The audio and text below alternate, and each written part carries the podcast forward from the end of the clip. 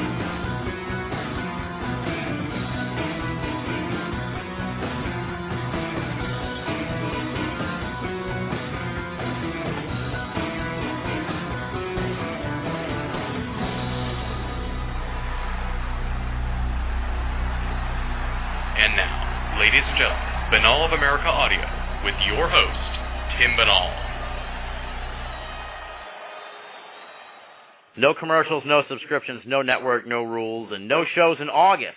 What's going on all with all that? BOA Audio is back, folks.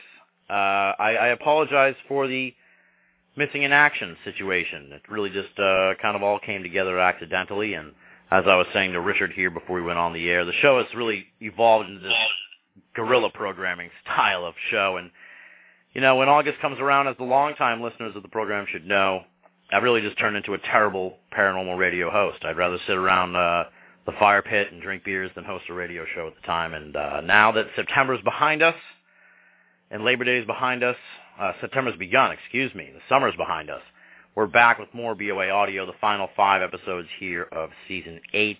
And uh, as I'm lashing myself about being so lazy uh, over the summer. We got a guy on the program here tonight who is the opposite of that. He's amazingly prolific. He is the host of the Conspiracy Show, which you can hear Sunday nights, 11 p.m. to 1 a.m. on AM 740 up in Canada, and on a whole bunch of stations. Just check out the uh, affiliate list at richardsyrett.com. I'm kind of giving away the guest here because it is, of course, Richard Syrett.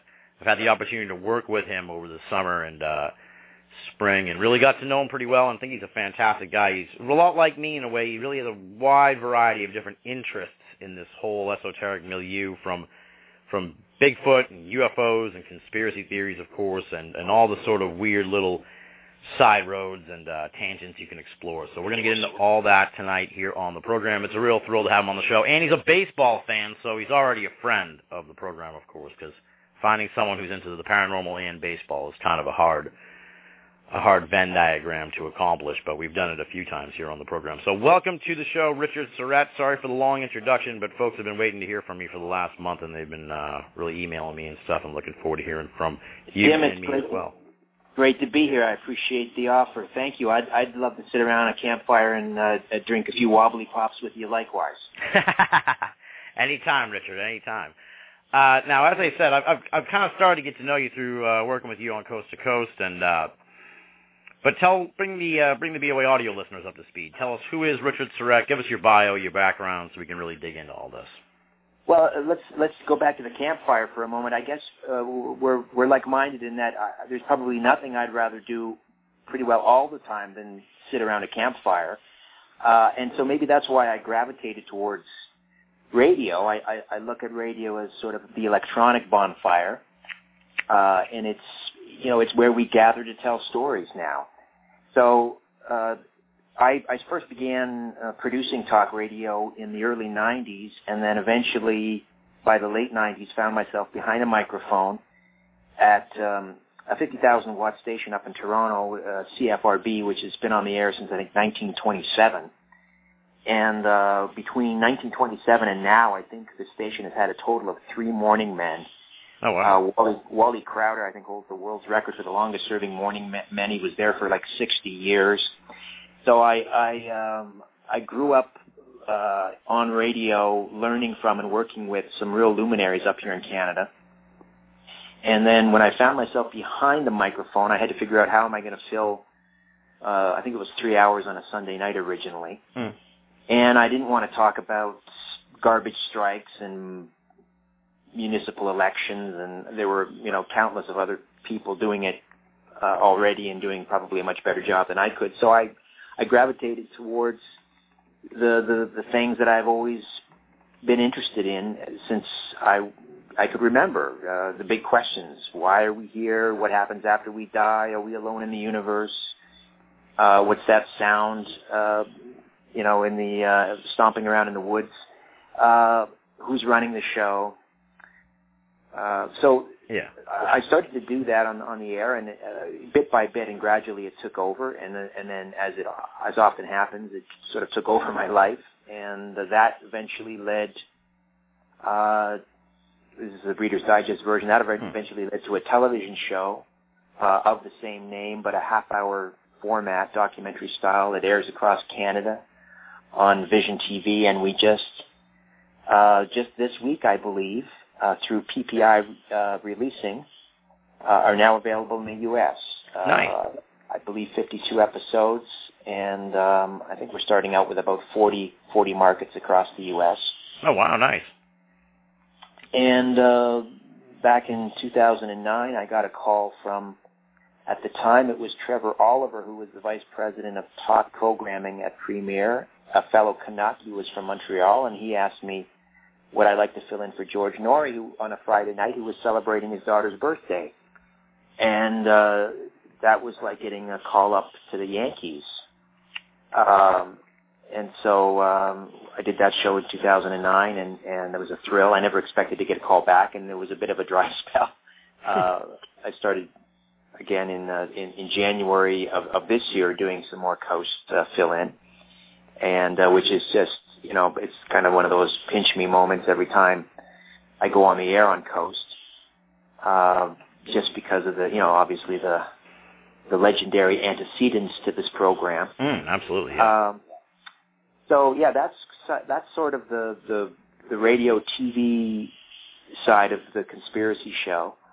Um, and I have a couple other irons in the fire, uh, some live events that I'm getting involved in, and uh, I, I teach uh, part time at a, a school for media art and design just east of Toronto, and other than that, just running around, uh, you know, chauffeuring my twin boys uh, to school and piano lessons and regular dad stuff. Exactly. Yeah. Well, see, yeah, it's uh, it's just refreshing that you have the balance between having a normal human life and uh and being mixed up in all this because as you said, it does take over your life. It's a rabbit hole. Once you go down it, it changes your your vision of reality sometimes. Yeah, there there was a time just after my my boys were born, uh, and they're going to be eight in October. But just after they were born, I thought I'm I got I, I got to get away from this. So I decided to try and do a quote end quote normal talk show talking about the garbage strike and municipal budgets and and my heart was not in it. I I tried. I gave it the old college try, but I, you know it's true. You can't go back. I guess it's uh, you know going back to uh, I heard rumors. People that took acid, uh, you know, say you know you never you you once the the you know the doors of perception, right? But once that's Mm. opened, you just you cannot. Uh, you can't go back. Nothing is the same. But you do need the balance. I, I know someone up here in Toronto on the air who uh, who talks um, about the Illuminati every every Saturday night for three hours. No guests, no calls, Oh wow. uh, which is a real feat. I mean, I admire that. But uh, and I knew I, I knew um he was a colleague at another radio station, and uh, he would trap you in the hall, and you know there was 20 minutes you'd never get back because he would just he he just lived it and breathed it 24/7, and I felt bad for him because again, no balance. Certainly dedicated to the the craft and everything, but I can't live my life that way. Hmm. Yeah, absolutely. Because it, it, it, well, it's a troubling. I've struggled with this on the show here at times too. It's, you know, I often say it's like if there really is this grand conspiracy, I don't see how we can get out of this mess we found ourselves in. The average person, it's like it's over. You know, if everything Alex Jones says is true, then it's done. It's over. We've lost. I find myself in that kind of state sometimes. I mean, I continue onward to try and get the word out and talk about it and sort of analyze what's happening, but at the same time, it's it's a very daunting. Uh, you know, it's it's not like it, you know we're both baseball fans. It's not like being a baseball fan. It's not the end. It sucks if if the if the if the Blue Jays or the Red Sox don't make the playoffs, but it's not the end of the world. You don't lose. But in, Right. in this in this realm, it's like it, like I said, if if everything Alex Jones is saying or, or some of these conspiracy folks are saying, it's like we've lost, man. It's scary, scary stuff. Yeah, it, it would appear that uh, this elite cabal has everything locked down, and hence Alex Jones' term, uh, the prison planet. We are living in a prison planet, and not to get uh, overtly religious, but um, I mean, I, I, I run everything through my faith filter. So, I mean, for me personally, I know ultimately the good guys win. Hmm. So I, I sort of hold on to that. And then between, you know, here and the apocalypse, there's always, uh, you know, baseball. There's always baseball, which is a is a healthy diversion, and I'm I'm sort of gravitating toward back to, to baseball. Uh, taking the boys, took the boys to see a Yankees game uh, and see Derek Jeter play before he hangs them up, and I realize how the importance of uh, these little diversions, as long as they remain diversions and not obsessions. But we need Exactly. them, otherwise we'd go crazy. We'd we'd we'd shoot our brains out. Exactly, exactly. Well, I'll for, I'm going to formally invite you into the league of uh, of baseball specialists here on the show. So we have to get you back in touch uh, this spring to to compete with Loren Coleman and uh, Rich Dolan and Adam Gorightly in in, in the baseball uh, predictions contest. I didn't know that uh, Rich Dolan was a was a ball fan. I, I, I'm very fond of Richard. He's uh, a delightful, uh, learned man, and I um, I always enjoy uh, speaking with him. But I didn't know that he was uh, a ball fan. Oh yeah, Now, big he- time. Let's see, he's in Rochester. Uh, that used to be the AAA team for Baltimore, but I'm not sure. That that's probably changed. Yeah, I'm not sure. I'm not sure. I only know uh, the Syracuse Sky Chiefs because I went to school up there. Um, That's right. I'm hearing a weird sort of sound when you talk a little bit, like sleigh bells or something in the background, but I don't know if it's uh like a shh sound, but I don't know if it's. No, they are sleigh bells. This is the North Pole. Uh, I'm not sure what that is. I'm holding a uh, a very large glass of water. Are you on speakerphone? I um I am. Do you want me to turn that off? I just I'm trying to keep the I'm on a, a mobile and I'm trying to keep my brain cells intact. So All right, well, we'll survive. Don't worry about it. We'll survive. As long as it's kind of one of those things. If I acknowledge it, then people will uh they'll refrain from emailing me about it. You know what I mean? All right. I once had a rooster in the background at Jim Marrs's place, and it was like finally halfway through the interview, I was like, "Is that a rooster?" Just you know, I gotta I gotta get that off off the table here. Is that, is that a rooster in the background? Which it was. of course, sure. Yeah. Well, in live radio grand. Uh, uh, I was in in Grants Pass, uh, Oregon. Uh, shout out to Lisa Lyon, um, who lives there.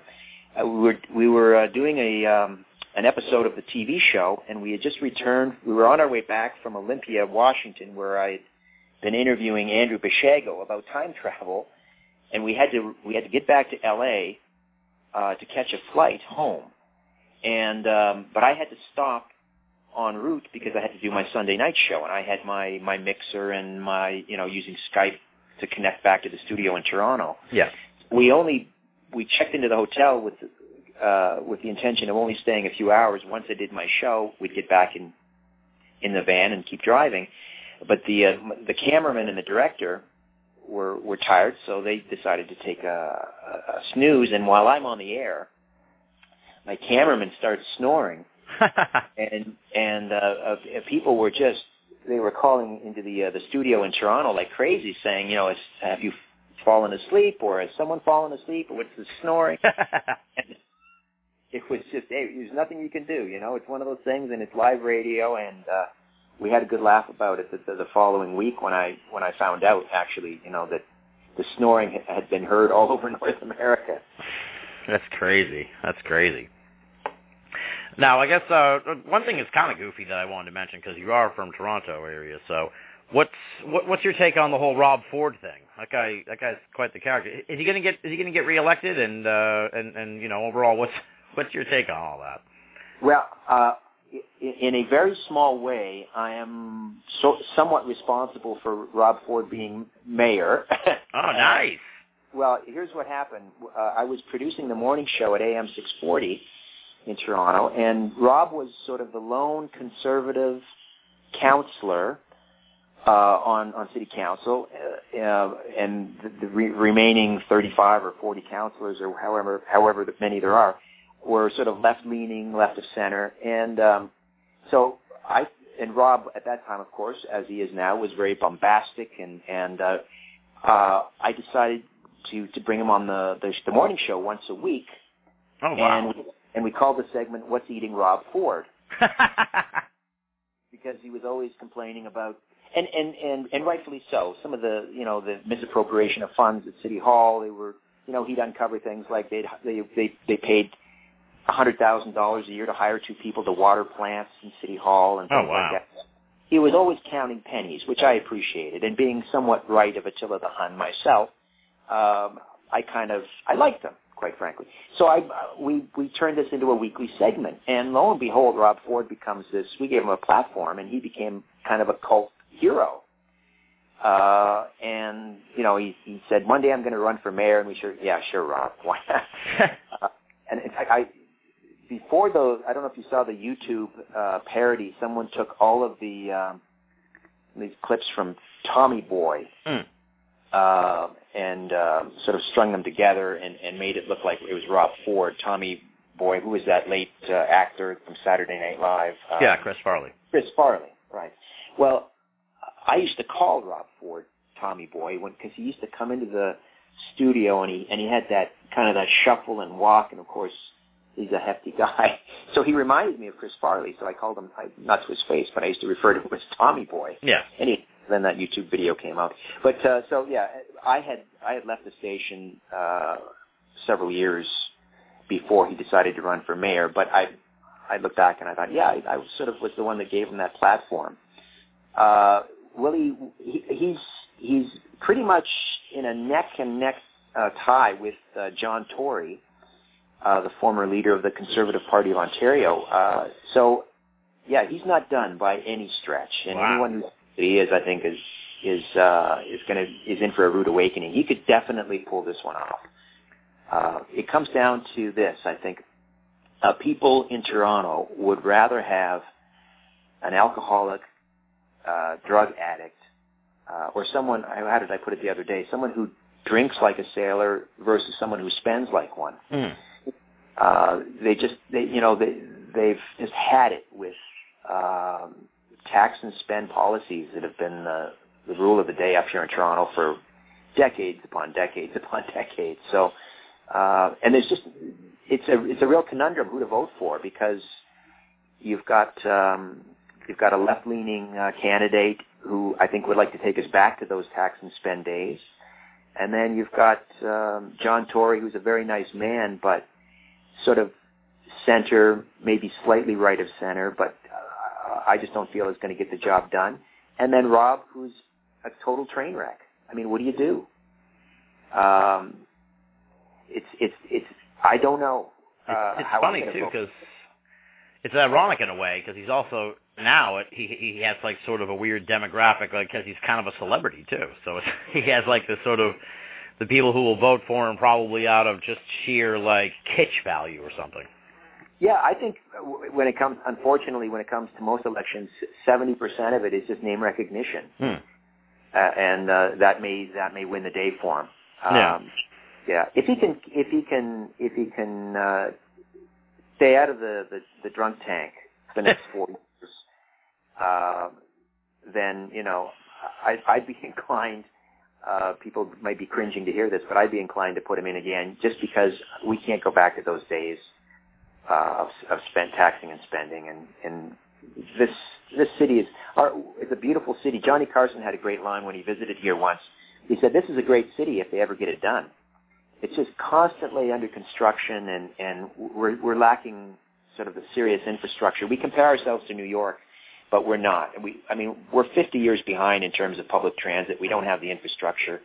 They should have been, you know, burrowing underground uh, a, a mile every year and uh, they just haven't been because the money's just been frittered away. So weird. That's disappointing. Now, have you have you noticed, being Canadian, have you noticed any sort of uh, difference in perspectives on conspiracy theory with regards to you know people from Canada versus uh, Americans? Yeah, I, I some uh, media types up here in Toronto think that Toronto's a hotbed uh, of conspiracies, and and that may be because there's a couple of shows uh, and there's a, a, pretty prominent bookstore up here in Toronto as well called Conspiracy Culture. But I, by and large, I find Canadians have an unhealthy trust of authority, uh, and so they are a little more reluctant, I think, to embrace a lot of conspiracy theory. versus our American friends, and and I, uh, my ancestors are from America, uh, and and I I think sort of philosophically, maybe spiritually, emotionally, I consider myself to be a bit of Amer- an American. I refer the I prefer the Republican form of government, constitutional republic, and so forth. Mhm. But uh, there's a there's a great line from a comedian up here by the name of Hart Pomerantz describing the difference between Americans and Canadians, and said uh, Americans shot their parents, we still send money home. yeah, that's true. I never thought of it that way. Yeah. oh man, wow, yeah. Um, well, it's also it's interesting in a sense too, because when you think about it, especially from the way you just put it from that joke, it's like it. A lot of the conspiracy theories, most of the really popular ones, like 9/11 and, and the JFK conspiracy theory, particularly, they're American conspiracy theories. So from outside of America, I could, I could see how the perspective might kind of be like, you don't really get it. You know what I mean? I'm not talking about you. I just mean like people outside of America, where they might see it and they'd be like, oh, those Americans, they're they can't they can't deal with reality or God knows what they really think. So, but it's it, it's sort of like it's a uniquely American thing as far as these two big conspiracies go. Um, it, it's interesting. In many respects, it is. Um, however, if you look at the foreign press, uh, what gets and now, now we're, we're comparing sort of mainstream news gathering outlets here. Hmm. If, you, if you look if you look at the North American press, uh, they are very there's almost a firewall around them. Hmm. Uh, Yeah. In in in that they will not acknowledge, um, you know, even the idea that a conspiracy is possible. And to me, it's it's absolutely preposterous. Uh, thinking that nothing is a conspiracy is as ridiculous and as about as useful an idea as saying that everything is a conspiracy. But if you look at the foreign press, uh, let's take for example uh, the death of Princess Diana, and we just passed the 17th anniversary, which just boggles the mind. I can't believe it's been 17 years. Yeah. Uh, but, uh, but uh, for example, in in, uh, in places like Egypt, uh, mainstream press there were reporting that she was likely the victim of foul play. Um, that you just wouldn't see that kind of even that kind of speculation uh, in the mainstream press here. Yeah. So the foreign press, it's quite interesting the way that they look at conspiracy. Uh, I think they have a, a sort of a, a more honest uh, approach to it. That um, you know, conspiracies happen. Two people get in a room and they conspire to do something illegal. A conspiracy, as our friend Jim Marrs says, is not a theory; it's a crime. So uh, I think, yeah, the, the rest of the world may uh, may report on these things uh, as sort of political subterfuge or politics as usual, whereas we here in the West call it conspiracy. Hmm. That makes sense. Yeah. Yeah. Plus, there seems to be also uh, like this this distrust of you know America's always kind of up to something nefarious or shady. So I can see why other countries would also be like, well, you know, we know you guys are you know you get your hand in a lot of cookie jars, so who knows what you're really up to. well, I, I, again, I think I think um, I appreciate the American culture and its its healthy mistrust of authority. I wish we had uh, a little bit more of that up here, quite frankly. So it is it is part of the culture. I mean, the, the nation was forged uh, in you know overthrowing tyranny, uh, and um, uh, you know we talk a lot about that on, on the show, as does Coast to Coast. You know the um, uh, abuse of power, which kind of falls under the rubric of, of conspiracy, but it's it's not really. I mean, we know it's happening.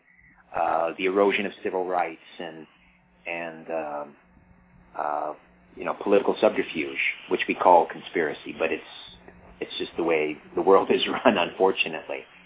Uh, and so um, I, I think Americans just have their antenna up for that kind of thing. Hmm. But we just to circle back to kind of what I was saying before, it's like I feel like there's a begrudging distrust of authority in a sense. People just don't want to do anything anymore about about it. Do you know what I mean? I find, like I said, I find that it, it's very troubling in a sense where, I mean, well, you see, like I talked about how it seems like we may have lost the whole battle. It's like look at that whole Ferguson thing. It's, I mean, the only way to defeat these authority figures is to like shame them now, shame them for their misuse of their authority uh, that seems to be the only way to actually succeed because uh, uh, like an uprising of any sort of revolutionary sense, it seems, uh, you know, futile.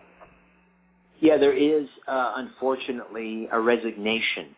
Um, one would hope that you know, with what with a realization and an awakening, there would be a call to action. But and and you know, people like Alex Jones and others, Jesse Ventura might argue, well, this is exactly what these unelected oligarchs had in mind, is to just bombard uh, bombard our, our psyches with with bad news and and and uh, running down politicians and government, uh, and so that we ultimately just despair and throw our hands up and say, well, there's nothing we can do about it, and then they've got us because that's exactly what they want. Hmm. Well, so, yeah, I think I think maybe just to hammer home the point that uh, that I was just it had, had never really occurred to me till I was just talking to you about it, but it's uh, it does seem like like public activism and and, and sort of calling out uh, of the authority for misuse of their of their power may be the most effective tool too at the same time. Because it, it seems like eventually if you, if you can get public opinion behind something, it really helps to make change. And uh, hopefully that that can be used to a greater good. Like you kind of saw it a little bit with like the whole NSA thing, but it kind of died out. People don't they were outraged, but they didn't really know what to do about it. But I think the more pressure you put on on the, the power structure to to be more honest, and if you can kind of get the, the the groundswell going, maybe it helps. We'll switch gears a little bit. Let's talk about some of the more paranormal elements of stuff you, you've explored. Is there any particular, you know, realm of the paranormal that you find you know, really interesting. Like my kind of bailiwick is UFOs. I've always found that to be the most uh, prominent of, of stuff that stood out to me that I've kind of really dug my heels into and uh, and tried to explore. But is there anything in that realm that's uh, particularly interesting to you? Uh, well, likewise, UFOs obviously is a, is a huge uh, area, and um, I, I, I conducted a little kind of a marketing tool on my website. I I, um, I asked people to vote for the sort of their favorite subject area or field. Mm-hmm. And I had about 18 topics, everything from UFOs to political assassinations, GMOs, fluoride, chemtrails, secret societies, end times prophecy, all that. Yeah. And and far and away, the number one topic uh, is is UFOs and ETs. Uh, people cannot cannot get enough of it. And and you know, as, if Dolan were were here, he'd say this is the most important issue of our time, maybe maybe the most important issue of all time, as to you know who are they, what are they, why are they here, and is the government keeping a lid on all this? So, hmm. yeah, UFOs. Um, I, I and I I came late to that dance because um, uh, I don't know why, but I didn't really get into the uh, into that subject matter until I hooked up with um, a guy here in Toronto who's a, a UFO disclosure advocate called Victor Viggiani, and and he sort of dragged me kicking and screaming into uh, into the into this area. And I, I don't know. I can't even remember what my reticence was at the time. I guess maybe I just I, I didn't um, I didn't know how to wrap my head around it. Hmm. You know, how do you how do you wrap your head around? Uh, you know, 150 million people have seen one of these things since 1947, according to a UN report. How do you what do you do with that? You know, and all these uh, reams and reams and reams of, of government documents showing that they're concerned about UFOs and they've scrambled jets to to intercept UFOs and um, it's um, it's a tough one for me because it, it doesn't again coming back to my my faith filter uh, you know there's there are some difficulties there with that. So I have to try and figure out how does that fit the UFO issue? How does that fit into for example you know the the biblical narrative? Yeah so, um, but uh, I, what, what amazes me about the UFO ET issue is how many different levels or layers there they are there are to it. If you're hmm. talking about something like Bigfoot, it's just a question: well, does it or doesn't it exist? And you have field researchers out there trying to collect samples. And um, uh, George Knapp had a terrific interview the other night with uh, this woman who's, you know, sent these DNA samples out to labs, and and they've all come back positive. You know, this is an unknown species and so forth. Uh, but that's about that's about all there is to it, as far as I can tell. But with with UFOs, there's there's there's uh, the alien technology, free energy, which sort of dovetails with um, you know, the the, the big oil, right, uh, right. and and big pharma, and then you've got you've got the whole disclosure aspect and the Majestic 12 and uh, Area 51 and Wright Patterson, and it just goes on and on. Uh, there are so many sort of threads, and they're interwoven in such a, uh, an incredible web that you could spend a thousand lifetimes just trying to untangle this thing. Yeah, yeah. It's like the what's really going on could run a whole spectrum of stuff. That that that range is just a completely wide range. You know, it's like the government may know absolutely nothing, or the government may know everything, and they may be working in cahoots with the aliens, or somewhere in between. It's like you don't have any idea. It's really a it's a very maddening subject, and it's it's. A, I, I don't know about you, but it's like when you talk about the mass of information, it's very frustrating that it's still such a such a put upon concept. You would think by now, like we were talking about the international media, like uh, being a little more open about conspiracy theories and stuff, but it's still UFOs still remains this really taboo thing to uh, to treat with an honest look. Yeah, uh, it, it, well, I think that's changing. Again, we, we look at the foreign press; they take this very seriously in places like France and Italy and and Brazil, uh, and uh, Canada and the United States. Uh, continue to to treat this topic with that sort of idiotic, tongue-in-cheek, chortle, chortle, chortle, crazy lady down the street saw you know some lights in the sky last night, um, which you know just makes me believe that there may be more to this whole disclosure aspect than you know than than um, we're, we're led to believe that at some level and it, it's there's a glass ceiling, and and part of me thinks reporters just know, in terms of career, uh, in terms of job security, it's not something that they're supposed to touch or at least handle in a serious manner. Hmm. But part of me also thinks, you know, there. I mean, we know from um, the Rolling Stone uh, magazine piece back in the late '70s. It was written by. Um, oh, all the King's Men, uh, Washington Post reporter, Watergate, uh, help me out, Tim. I'm 50. I'm my brain. And Bernstein. Yes, uh, it was. Um, it was Woodward, I, I think. Uh, no, it was Carl Bernstein uh, who, who who talked about the infiltration uh, of intelligence groups into mainstream news gathering services, and and so and and I believe that. I mean, I, I think I don't even think it's, it's an arguable or disputable fact at this point. Um, and so, you know, at some level, I, I'm I'm tending to believe that someone's you know pulling some strings and and and saying you will not cover that or you can cover it but we're not going to follow it up. Uh, you know this 24-hour news cycle is crazy. Like uh, we could be told one day. In fact, we were told Edgar Mitchell, sixth man to walk on the moon. Um, he was touring, I think, in London at the time was going back, I think, mid to early 90s, and he said that everything we've heard about, you know, aliens and UFOs and Roswell is true, and I've been told by top-level people at the Pentagon and people at NASA and so forth. And that made a huge splash in the, in the news for about 24 hours. And then it was gone. Like, where's the follow-up? How, how do you put that out there and then just leave it there and not follow up? It'd be like being told that there's a killer asteroid hurtling towards Earth, a planet killer. There's nothing we can do about it. And then the next day, nothing. They don't they don't talk about it anymore. Yeah.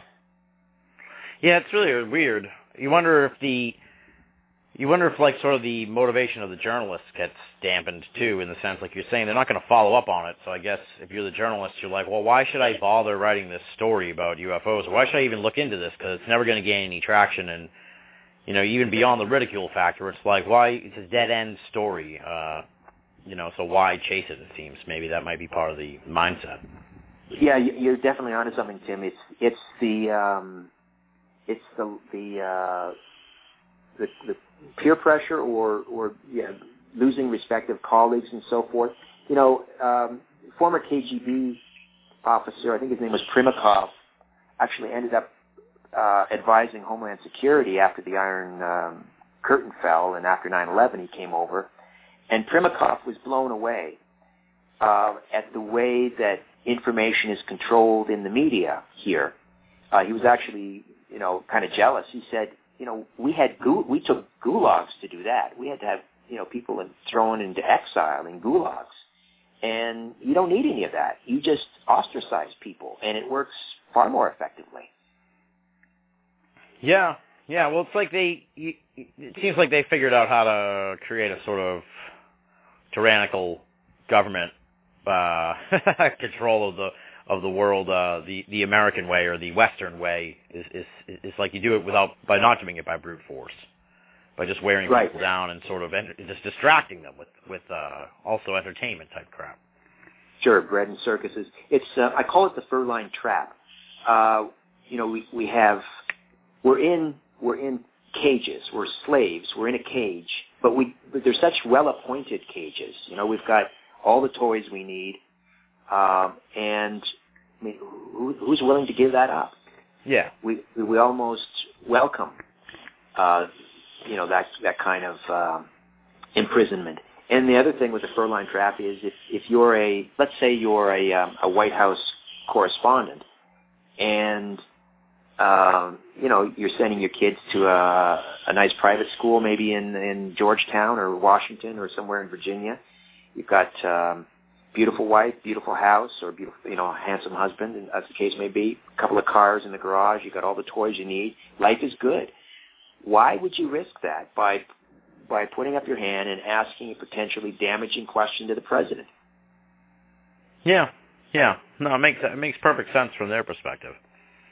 So all we're left with the people like you know the rabble rousers, like like you and I, who can't who can't get a meeting with the president, unfortunately. But it'll. Uh, do you think that we're going to see any kind of breakthrough in all this? Because I mean, like you've been doing this for a long time. I've been doing this for a long time at this point. Uh, you know, I've been looking at this for 11 years now. You've obviously been at this whole thing a lot longer than I have. You know, it's very frustrating in a sense. You wonder if we're ever going to get any sort of breakthrough, or if it's just going to be the slow uh, evolution of the idea, and you know, hope that maybe the next generation will come along and, and they'll change things. Yeah, it's it's just a kind of a, a never-ending parade of empires, uh, and we're we're sort of sitting back and watching empires rise and then collapse, and then another one comes along and takes its place. Uh, so you know, this has been going on for five thousand years, I guess, uh, and ultimately, um, again, I believe it, it it will end, but um, I don't know how close we are to midnight. I mean. Um, Oh, I meant the UFO mystery, though. I meant like, do you think Oh, we'll get a oh. breakthrough, like a like a like? Do you think we'll ever get uh, you know any kind of clear cut answer to all this, uh, or or do you think it'll always be sort of teased out to uh, to people, you know, at least Well- for our our lifetime? Well, assuming that there is a very there's a vast, complex system in place to keep a lid on it, uh, you know, what's at stake?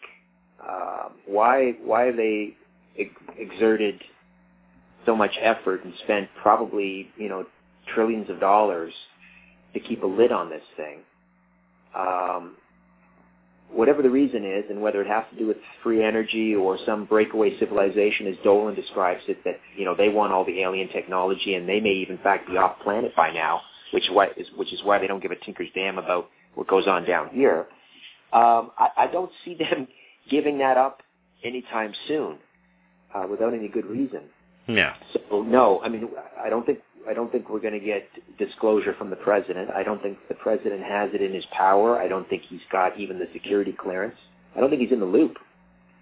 Yeah, yeah. I don't think the I certainly don't think the president uh would even have the ability or the power to do that sort of thing. Well, I guess here's an interesting sort of perspective on things, maybe because I'm sure you've talked to a lot of folks up there in Canada.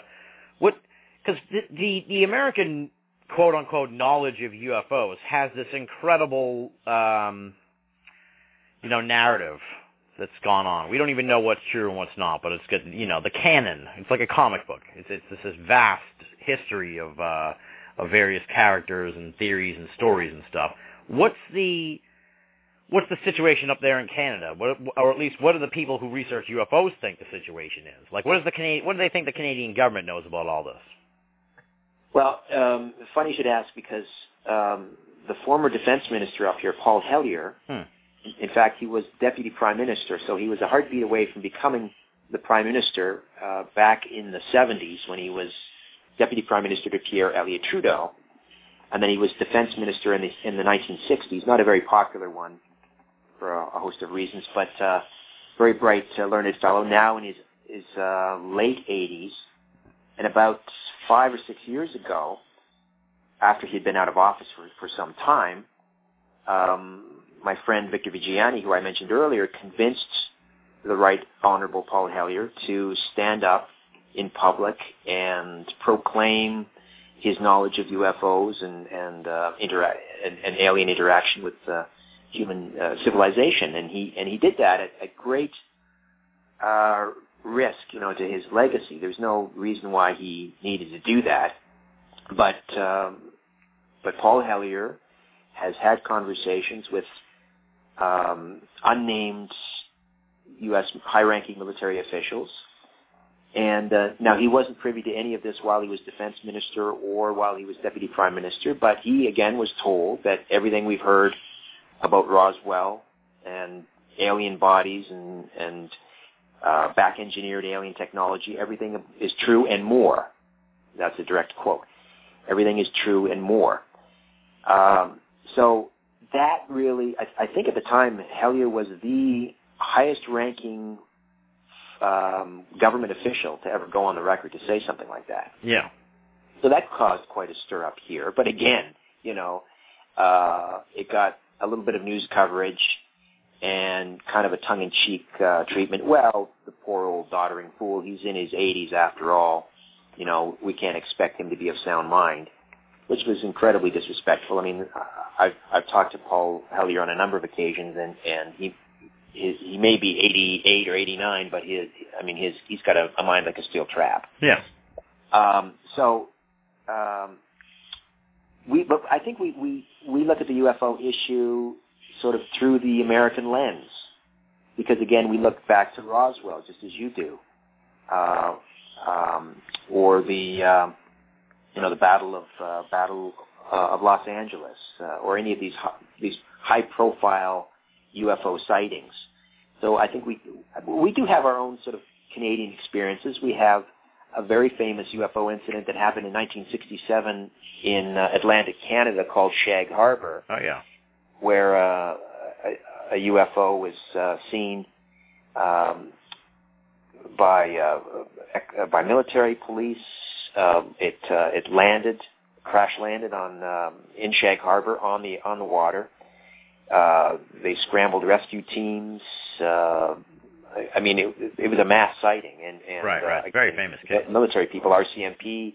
There was a there's a government document trail. It's all there. I mean, I think it it, it is one of the few uh, UFO incidents to actually uh, be called a UFO incident in a government document.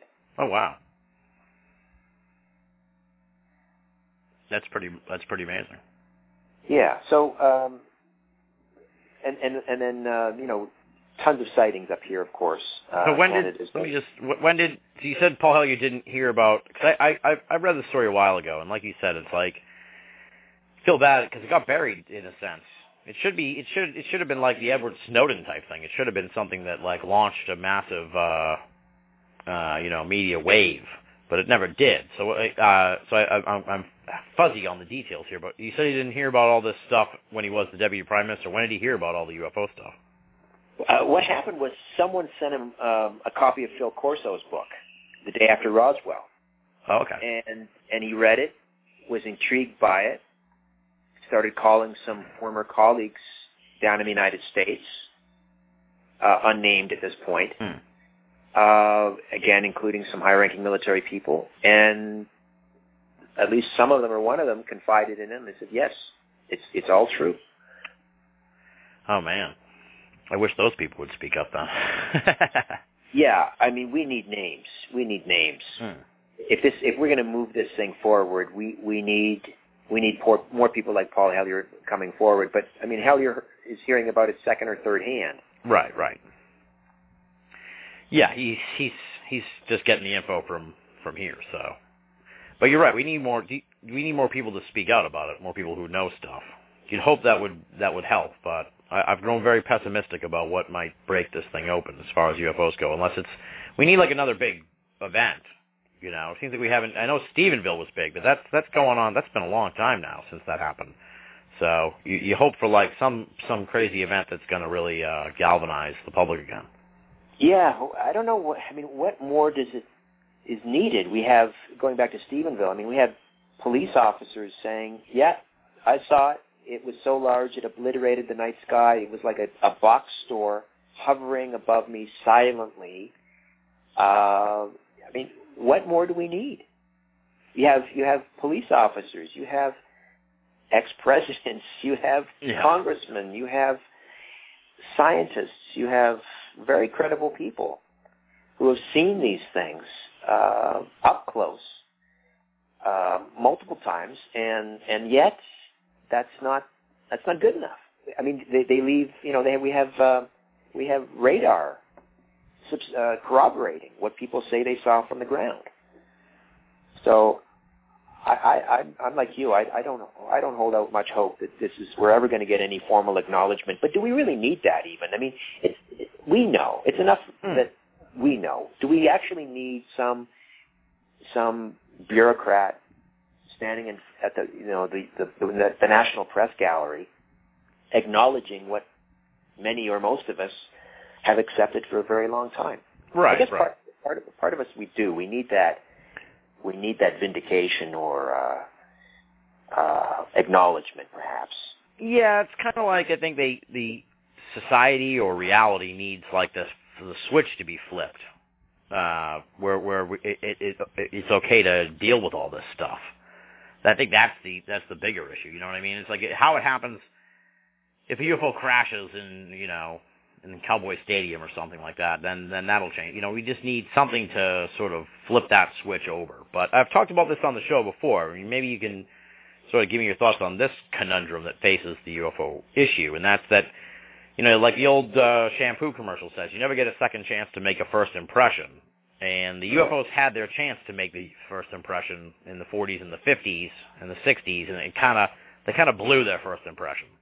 You know, through through nefarious help from the U.S. Right, government. right. But you know, you know what I mean. It's like the the idea of UFOs is already it, people have already made their minds up about it, and, and we're we're in a hole as far as those of us who are trying to get people to change their minds or, or at least open their minds to it.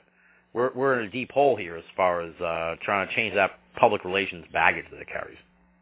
Yeah, uh, well, which which leads into a whole host of other questions. I mean, how many how many uh, ET uh, civilizations are we dealing with? Some of some of which don't uh, don't care to make an impression. Others could care less. Uh, I mean, uh, the other question is is how are they going to? And I say they, uh, the government or whomever. How are they going to come out and say, all right, yes, we've lied to you for the last 70 years, uh, but now believe us when we tell you this, and this is what's going on. Uh, and also, uh, I mean, people have people have paid with their lives uh, for trying to uh, either they paid trying to uncover the truth, or they've they've died as a result of this cover-up. For example, you look at the the astronauts uh, that died uh, during the Mercury um, rocket program or even the, the shuttle program. Why are we still using uh, highly volatile rocket fuel uh, to propel people up into space if, for example, uh, we've had antigravitics for the last 50 years, as some speculate? Uh, but that's been kept from us. So they, they, whoever they are, they've got blood on their hands. Um, so for them now to come forward and acknowledge that, puts them in a bit of a, a precarious situation, uh, which has led some people on the UFO disclosure side to say, well, we need to offer them amnesty. If we're ever going to get that acknowledgement, we have to at least promise them, well, we're not going to, you know, we're not going to prosecute them for crimes against humanity or, or murder or, or what have you. How do we? Who has the right to do that though? Who who can a, who can speak up and say you have amnesty? there you go. Yeah, you see, it's it's just such a convoluted, complex issue. Hmm. Yeah. You almost you know, we talk about the Armageddon, that whole idea, but you almost wonder if it's if it's going to take some kind of like I remember I forget his name now. He passed away. I, I feel bad. The guy, the he was um Tortuga was his website, and he pushed for the moon calendar, and I was a big fan of, of switching to a moon calendar. But oh I, yes, yes, I, I know who you mean. Yeah. uh, yeah. Um, it escapes me, but uh, we'll, I'll, I'll maybe someone in the chat can come up with it. But the the point being that he, I think he argued that like it was already too late. But he was like 9/11 would have been a great time to in- institute the moon calendar. Like when things stop, when things we need like a change to to actually we need like a, a point to catch our breath. Then maybe things can change and uh, you know we can we can hit the reset button. Yes, Yeah. exactly, reset button. So On the other hand, you know, if if, this thing is this thing, meaning the UFO issue, the and ET issue, is laid to rest, uh, you know, maybe you and I and George Noory and the rest will all be out of work. I mean, once this becomes, and I, I often wonder, you know, some of the stuff that we talk about, Tim, is some of it anyway, is becoming a little more palatable for the mainstream. Um, and I remember Washington, the Washington uh, Post at the end of 2013 we're, we're doing a year-end review of the year that was, and of course that was the year of Snowden and so forth. Mm. And the headline that ran was 2013, the year that proved your paranoid friends are right. And uh, I, I thought, yeah, you know, it's getting to the point where a lot of the stuff that I talk about on my show, or maybe maybe it gets discussed on on Coast, and, and maybe that you talk about, more and more people are are just sort of accepting of, of these things, and it's not it's not like we're doing this subversive, you know, pirate radio anymore. It's no, yeah. it's it's going mainstream. Yeah, that's that's absolutely true. Yeah, yeah. I, I I was talking about that with Greg Bishop on the year on our year interview show that the uh, the Snowden story was like a big win for the conspiracy community, which is good because we need a win every now and again. We need a big one. So, you know, it's a difficult uh, it's a difficult challenge this whole field. Uh, which brings me to to 9/11. Now you're you've been in this you you you, you predate 9/11, uh, presumably, right? Uh, by a couple of years. Yes. Okay, yeah. So what's your take? Because I find this interesting, and I like to get different guests' opinions, especially folks who uh, who delve a lot in conspiracy. Just looking at it as a whole, you know, not the event itself, but the the the uh, you know the attempts to un- unravel what really happened. What do you think of like sort of the birth and the evolution and what looks like sort of the stagnation of this community that rose on 9/11 of, of, of you know the 9/11 truth community as it's called? Yeah, stagnation is is a, is a great uh, a term. We were just talking about the UFO issue, and there I see some parallels. You know, you've got, let's say, for example, you've got the MUFON groups out there, which they're wonderful people, volunteers, and they're out there and they're trying to catalog these sightings. But if you talk to MUFON people about alien abductions or crop circles or you know whatever close encounters of the third kind, they don't want to hear about it. They say, no, no, no, you're way too you know down you know you're you're going too down far down the road you're Yeah. you're ahead of the curve here we're not prepared to talk about that um and and there's a lot of that sort of same mentality unfortunately in the 9/11 uh truther movement where they get married to certain ideas and it becomes like a religion let's say for example controlled demolition so uh for example you know I've stated on my program a number of times that uh, I'm I'm not convinced anymore that it was controlled demolition. How do you how do you wire 110 story buildings, 210 story buildings without somebody noticing? Can you imagine the amount of cable you'd have to string and so forth? It just- Right, right. There had to Um, be a janitor lurking around there that would have seen something. Exactly. But I mean, the whole notion that 9/11 was an inside job doesn't rise and fall on controlled demolition, but they don't see it that way. So if you attack controlled demolition or you question it, uh, you um, suddenly they start treating you the way sort of the mainstream media has been treating the 9/11 crowd in general. Hmm. So the you know the slaves become the oppressor, uh, and that's unfortunate. It's to me though the whole logistics of how it happened um, has become paramount to it to the movement's detriment. It's like counting blades of grass on the grassy knoll. You know, we it, it's not that important ultimately in the big picture. Mm. How the buildings were brought down, um, you know, what did these jets actually fly into the towers? Was it a hologram? Uh, you know, the, the means is not so important. The motive is important. Yeah. Um, the opportunity is also important.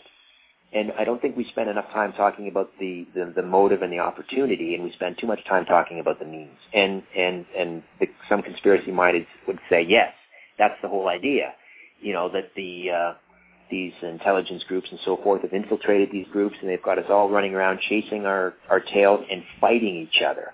There's Hmm. so much infighting now in the 9/11 movement, just like there there is in the UFO community uh, and in the Bigfoot community. I'm sure it's in whatever you know. You name the cause, and and uh, there's a, a civil war going on, Yeah. uh, and that's that's where we're at with with 9/11.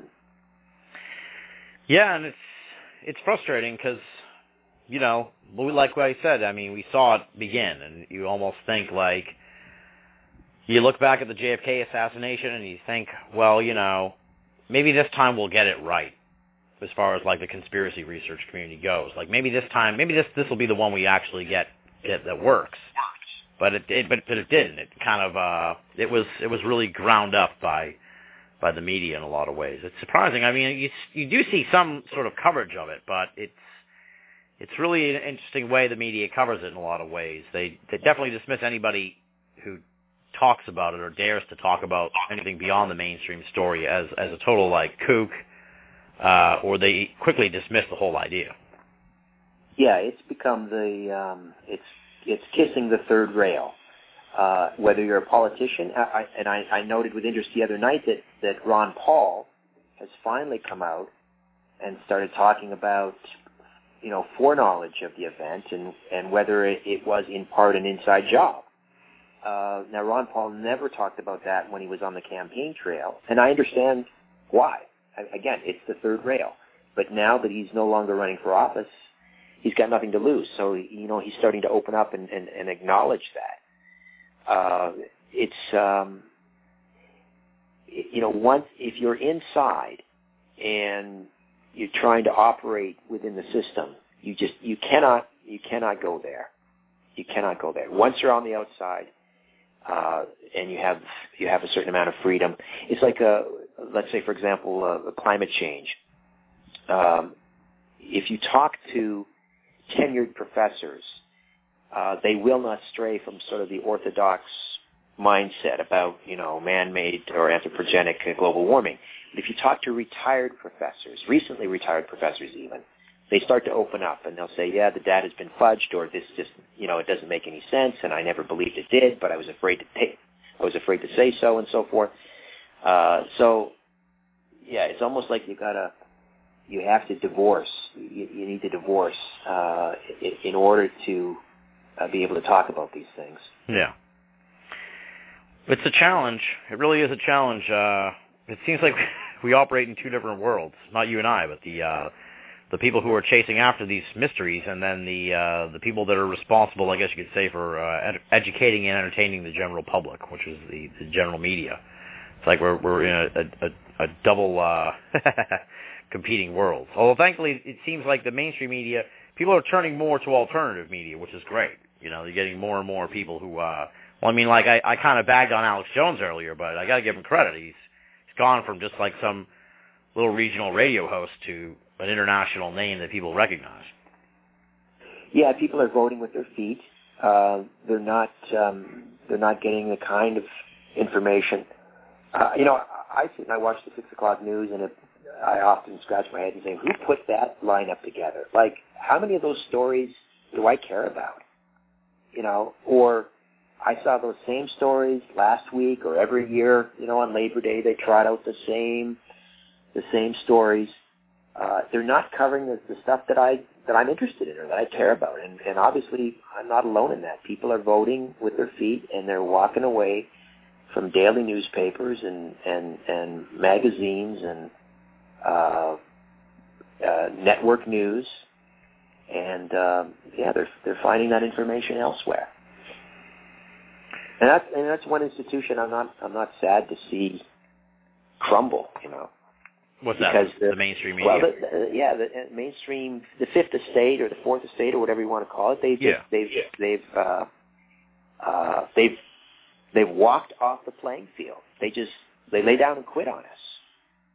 Um, you know, I, I remember I remember um, was it May 2010 or May 2011 when uh, Osama bin Laden was supposedly found and, and killed, and uh, you know, I knew three or four year olds that were asking more intelligent questions about, you know, well, why why can't we see pictures or or where's you know where's the DNA and why did they bury him at sea so quickly and all of this and where the re- where were the reporters? Where were the journalists covering that story?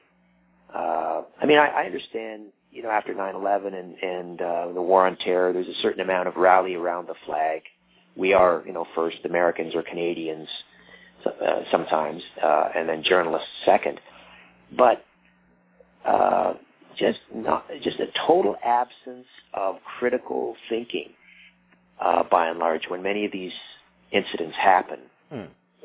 And I just get the feeling that many of these people that are supposedly journalists, uh, I wouldn't trust them to cover a house fire, let alone 9/11 or you know the war on terror or be embedded uh, you know in Syria or Iraq.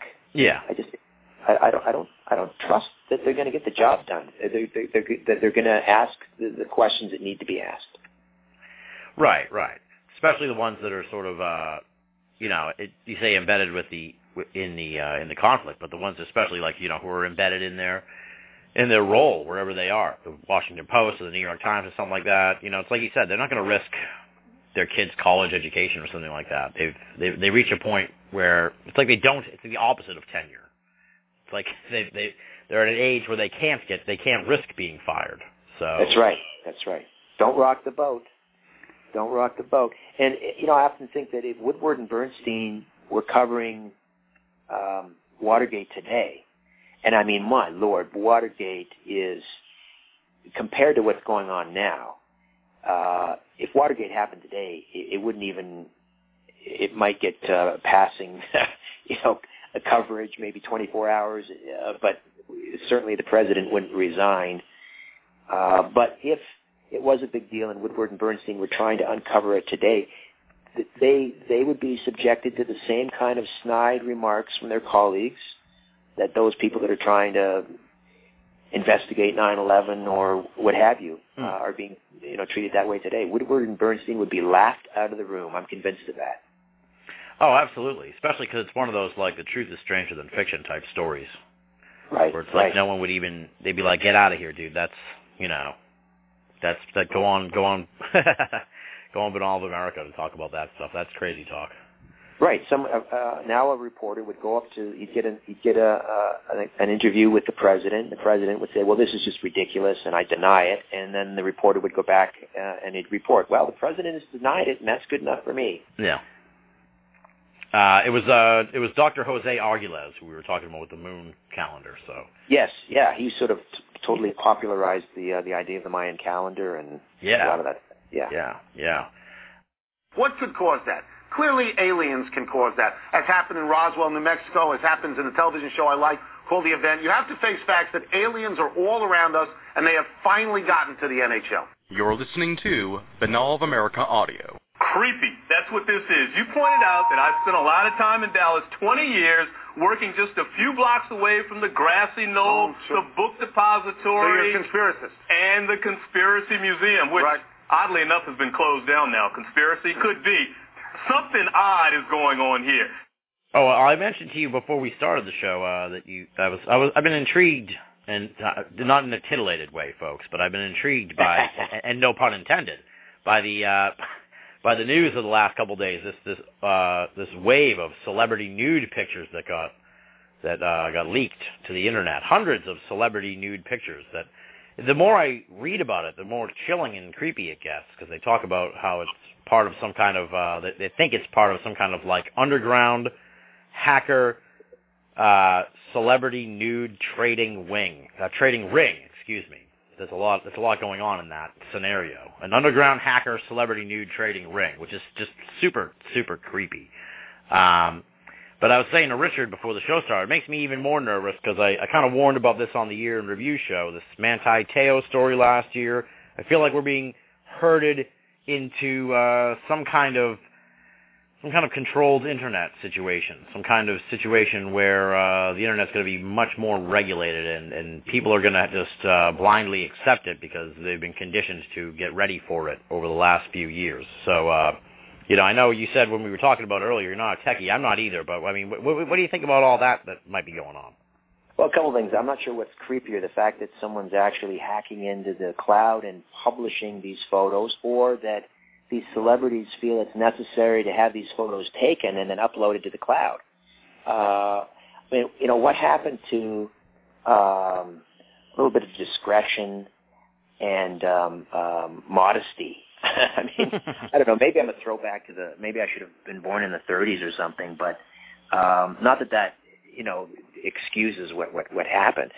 Uh, but we're making things awfully easy for the, the National Security Agency. Um, you know, we, we, I, I, I, I'm not a Facebook user. It's not that I have an, an aversion politically to it. I just, I, I, for me, it doesn't, it's not useful. It's not user friendly. Uh, but I don't understand the need that people have uh, when they eat a sandwich to take a picture, a selfie of them eating a sandwich and posting it, or when they get drunk at a party, taking a selfie of themselves getting drunk at a party, uh, I, I don't know. Maybe I'm wired differently. My mind just doesn't go there. That that this is. I'm thinking people want to know this stuff, but obviously there are legions that do. But all of this stuff, uh, intimate details of, of our private lives that you know was once only shared in a whisper across the, a dimly lit dining room table, is now um, out there for for everyone to examine. So you know why are we part of me thinks so hung up about uh, the NSA tapping our phones and our emails. We're giving them all this stuff willingly. Yeah. That's disturbing for me. That's the takeaway that I have. Yeah, yeah. Well, people that that raises a whole other issue, and you kind of touched on it with people taking pictures of their food and stuff. And I, I've been sort of beating this drum for a while. It's it's frightening just the, you know, you go to a bar, you get a beer, you look around. It's like if there's ten people at the bar, six or seven of them are on their phone. They're just in. They're in their. They're in the in the in the matrix, man. They've they've tapped out. It's scary. It's really scary because you wonder what what the hell the future's going to look like because people are going to just be really they can't they can't deal with other people anymore in, in a face to face way. It's frightening. No, and and the follow up from that is there is we are there our sense of selves, our identity, uh, is being scrubbed away. I think Marshall McLuhan had something to say about how technology scrubs away identity, um, and lost along with that is a sense of self and privacy. Like if you don't have, you know, if there's if there's no more, there's not a concept of I or me. Uh, we're just all these Borgs uh, then there's no there's no need for privacy. And I don't know if, if, uh, whether you would call it evolution or I'm inclined to call it devolution. But but um, people of a certain age that are, that are raised in the digital age almost constitute another species. Uh, I think they're they're they're, and I'm not saying this in a in a pejorative way necessarily, but I am concerned. Uh, they're they're they, they're wired differently, and I Hmm. can't finding it harder and harder. And I'm only 50. I'm harding, finding it harder to relate to say people that are maybe 35 and under. Uh, when you try to have a conversation with some of them about you know why we need to be concerned about our privacy, uh, and and in some cases they just don't get it. They don't understand the concern because they they they really don't have a concept. I think of privacy. Yeah, yeah. And they make terribly dumb mistakes. It's you know, it's like these celebrities, but also you were saying it's people. You can't imagine the number of times the police catch people doing the taking pictures while they're committing crimes or something like that. It happens Oh, all the oh. time. It's it's like the stupidity of people is is amazing. Yeah, it, it reminds me of the, um, you know, when uh, you would you voice an objection to uh, being patted down at an airport. Let's say, for example, you know, this is a violation of my civil rights, um, and we talk about this on on talk shows, and and invariably people would call in and they would say something that irks me to no end. It was, well, if you've got nothing to hide, why are you worried about it? Oh, that old argument. Yeah. Yeah. And we all have something to hide. Every one of and we have a right to hide it. Now it could be an incredibly banal thing, but my lord. Uh, I mean take that extend that logic. Uh, okay, does that mean that you would subject yourself to a cavity search because you've got nothing to hide? Yeah, yeah. It's. I don't know. I, yeah, I don't understand why people make that argument, but it's. I heard a good. uh You know, we people need to. I heard a good quote from somebody the other day. We were talking about the. uh I don't want to get too deep into this Ferguson thing, but it was like someone was saying, you know, there are some someone was reporting on the scene down there, and the other people were like sort of arguing with them, and it was like just, you know, in situations like this, take the side of the person being pepper sprayed. You know, we'll figure out who was right and wrong after it's over, but you know, the person maybe shouldn't be being pepper sprayed. Let's let's figure it out. Like let's let's all calm down. Let's let's not be pepper spraying each other. uh, yeah, you know, the um, there's so many different aspects of that story too, but just the the uh, militarization of local police forces. Uh, you know, whatever happened to Michael Brown, you know, the reason, and I can't foresee a good reason why you would shoot an unarmed individual. Uh, but just the issue alone of the militarization of, of, of the local police to me is, uh, it's, I mean, that's just front burner right now for me. It's, we, that has to be dealt with. Absolutely. Well, it's troubling. Is it, is it, is it that not? Because I I lived in England for like five months, and I know how it's it, it's like uh sometimes it's kind of militarized in official capacity, but then the, the local police they don't carry guns or anything like that. But what's it like up in Canada? Is it is it is uh because around here it's like people really are kind of creeped out by the cops. You don't really want to. You know, it's not like the old friendly policeman situation. This is really like, at least for me, at least, you know, down here people are just kind of like you just you just want to stay, stay away from the cops just, just don't don't run afoul of the police. Uh, but what's it like up there? Are people a little more trusting, or are they kind of coming to that same mindset? Well, again, there is, I think, a little more respect and trusting in, in the authority, and, and um, I think by and large we have pretty good police officers that get into it for the right reasons. But there, there, it only takes a couple of bad seeds. Uh, you know, you, you may remember the the G20 summit we had up in Toronto a few years back, and there were some egregious violations of civil rights and and uh, uh, and there's more to come. I mean, the, the lawsuits are are flying now. Oh wow! But uh, thankfully, I guess uh, we, we don't have um, we don't have the military hardware, uh, you know, at the disposal of the, the local police. I mean, you know, we, we just don't have that uh, that kind of stuff lying around that we that our armed forces can afford to give it away to the local police. Yeah, yeah. So they just they they don't have access to that. They're still using, you know, uh, standard police issued service revolvers. Uh, and in some cases, you know, if they're dealing with with cigarette smugglers and so forth, they they, they find themselves outgunned. Um, but uh, stuff like G20 bothers me. I, I remember um, you know, there's nothing more dangerous than than um, uh, you know someone with a with a weapon that's just not that bright. And I remember uh, Silver Sarah Silverman um, had a line uh, the comedian, and she was stopped by a police officer. I guess she was speeding, and the cops saddled up to the to her car and uh, asked her for her driver's license and registration. And then he looked in and he said, "Do you know why I'm here, ma'am?" To which she responded, you got a C average in high school.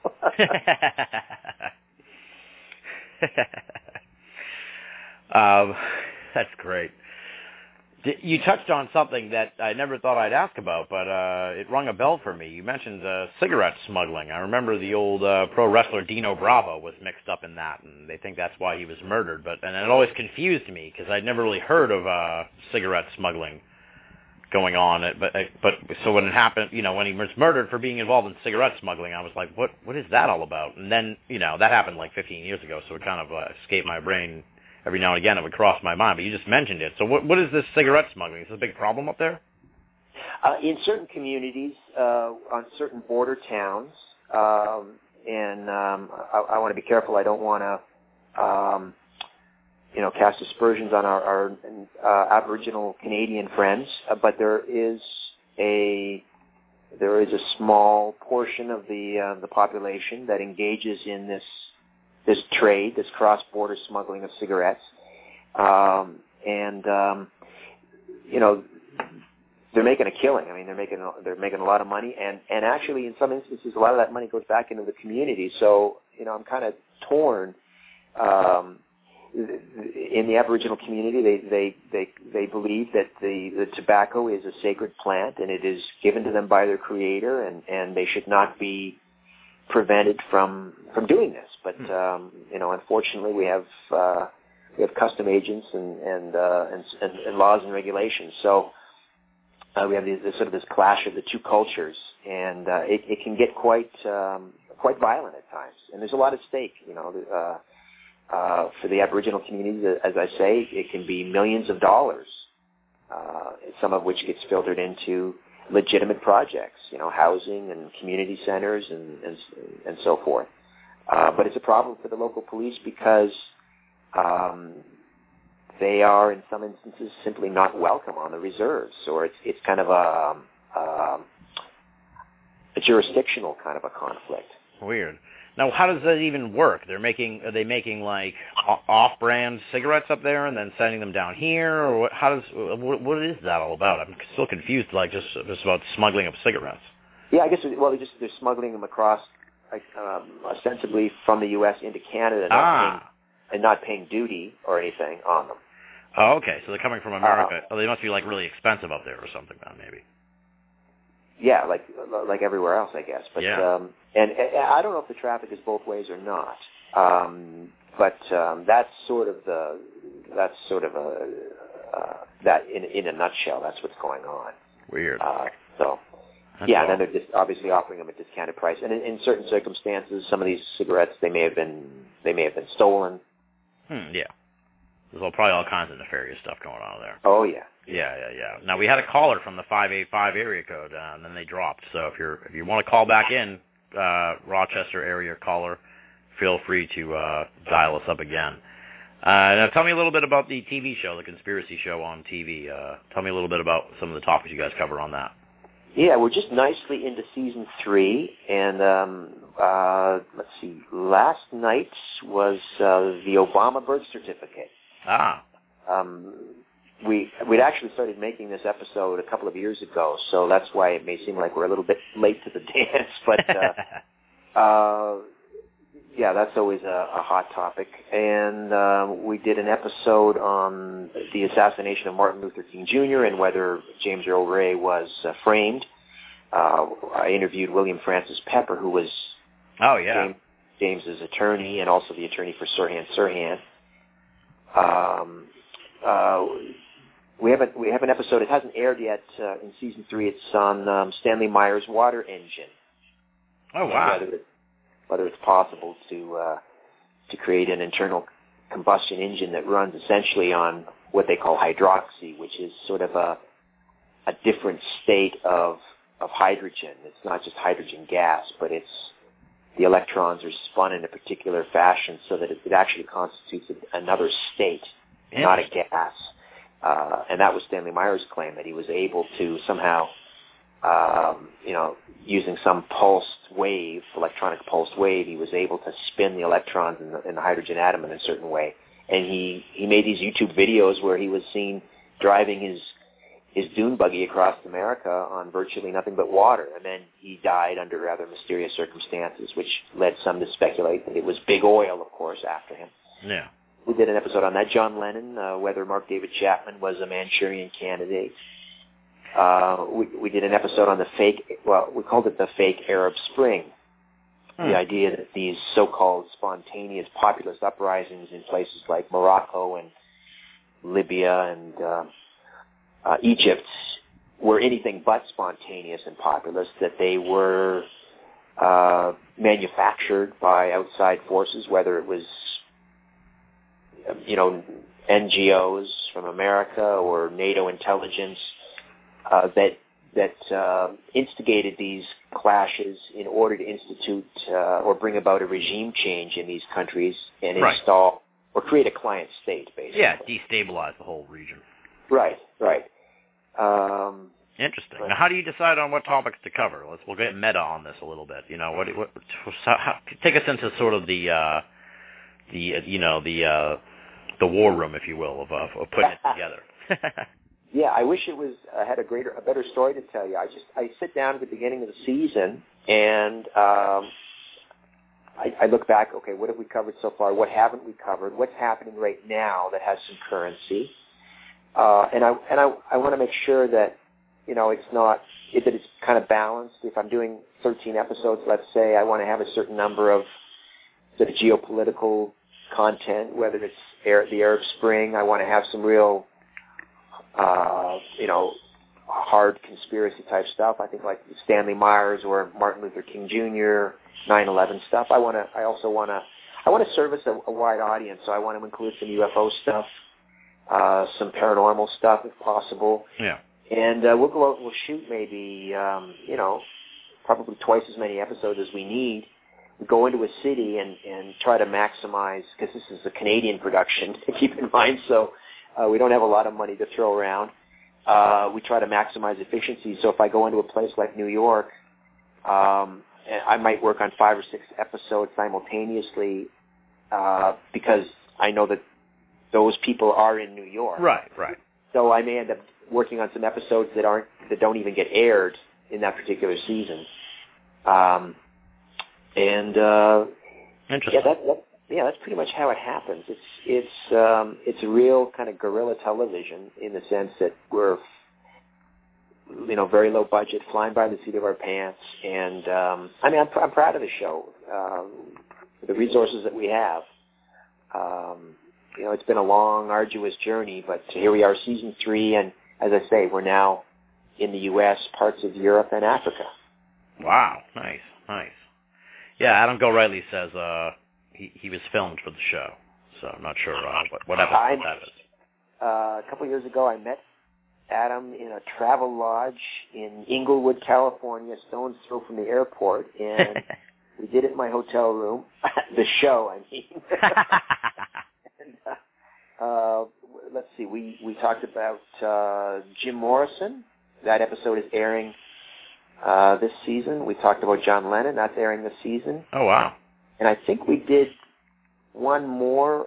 Uh, it'll probably come to me after about three o'clock in the morning. I, I think we did three three episodes Yeah. with Adam, uh, and then and then after that, I I went down to um, Coronado, just off the coast of San Diego, and I met um, Alan Graham and interviewed Alan, who was Jim Morrison's brother-in-law for the Oh episode. wow. That sounds pretty cool. Now, did I see on your on on the list there? You also did an Oak Island episode. I had the I had the opportunity to go out there and check it out. It's pretty. uh It's it's quite the story. I really it's really enchanting. Uh, the whole tale. That's our that's my uh, my Canadian content. I wanted to season I wanted to include uh, sort of a uniquely Canadian uh, story, in Oak Island is um, arguably the lar- you know the most expensive and the longest running treasure hunt in in history. Hmm.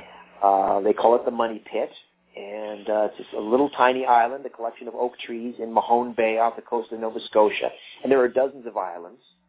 Now, what what makes it interesting and, and sort of feeds into the the skeptics or the debunkers is that there are formations in that area, just given the topo- topography or the geography that, that gives rise to a lot of sinkholes and has led some to believe, oh, it's nothing but a sinkhole. But I, don't- I don't buy that. Um, I mean, if you look at the way this thing was constructed, and you know, dating back to the the, the late 18th century, when a, when a couple of kids, um, you know, saw this what looked like, um, you know, some sort of uh, uh, an engineered pit that had been that had been dug, and they dug down a few meters, and they they ran into some some timber, um, and then got the timber out of there and dug down some more, and then they found some more timber. I mean, timber that had been cut, Yeah. uh, uh, and um, uh, you know, rampant speculation. What's down there? Uh, at, at, at one point, a stone, engraved stone, apparently was found, which has been lost to the ages. But the stone was supposedly trans trans, translated, uh, and it said something to the effect, um, 500 feet below lies, I don't know, uh, four tons of gold or something like that. So um, um, the speculation is that it was pirate plunder, uh, or it was the Knights Templars um, plunder. Yeah. The Visigoths. Uh, some have even speculated it's the final resting place of the Holy Grail and the Ark of the Covenant. Uh, the the transcripts of uh, the original transcripts of, uh, from the real William Shakespeare, not William Shakespeare, but the person who actually wrote those plays. So it's a great story. Um, it's got all the you know it ticks all the boxes. There's Yeah, intrigue, there's mystery, there's con- there's controversy. Uh, and I spoke to a woman, Lee Lamb, who actually lived on the island with her family back in the late 50s, early 60s. Oh wow. In fact, uh, her father and, and brother uh, were were hired to try and uh, excavate and, and dig down and find the treasure. In fact, her father and brother ended up uh, uh, dying as a result, fell into a pit, Hmm. and were, were overcome by toxic fumes. So it's kind of a sad story, but uh, remarkable, remarkable tale. I'm, uh, I'm really pleased with that episode. Did you get the chance to go out onto the island at all? I know they're. they- I think it's only open like. I think it was closed for a while uh, since the, since I went up there, and then now they're kind of reopening it again a little bit. But I don't know if you got the chance to actually get out there.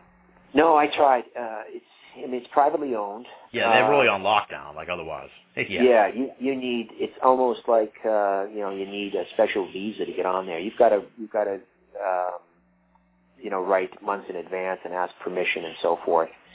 Um, and I, I think at, as we speak, I think there's another group, another firm that's been hired to try and excavate. The problem is it's been it's been messed around with so often that um, you know a lot of those original sort of tunnels that were designed kind of a, as a booby trap so that as you dug down so far, you would allow the, the seawater from these inlets, these carefully dug inlets would, would flood the shaft with water. So you could never get down to the bottom. Hmm. But there's been so many excavations, uh, you know, people would, would bring massive equipment and backhoes and things on there. I think they've damaged the original structure. So I don't know that they'll ever be able to recover what may might may lie at the bottom. But to answer your question, no, I didn't. I, I wasn't able to get on the island. Hmm. Yeah, I think they. I think they open like now. I think they're open like three weekends a year in the summertime. I know when I went up, it was like one weekend a year. Uh, but it's very, it's funny. Uh, we're talking about the UFO community and the conspiracy community. Even that community is beset with with infighting and civil wars and strife. So, so you know, for, go ahead. It's a, yeah, it's amazing, isn't it? I guess that's just part of who you know being human. That when we um, we sort of organize around a particular issue, it's just a matter of time, bet- you know, before uh, these factions sort of break off and start fighting each other. Yeah. Well, it, uh, I heard the idea proposed when I was up there. That was 2007 when I was visiting there.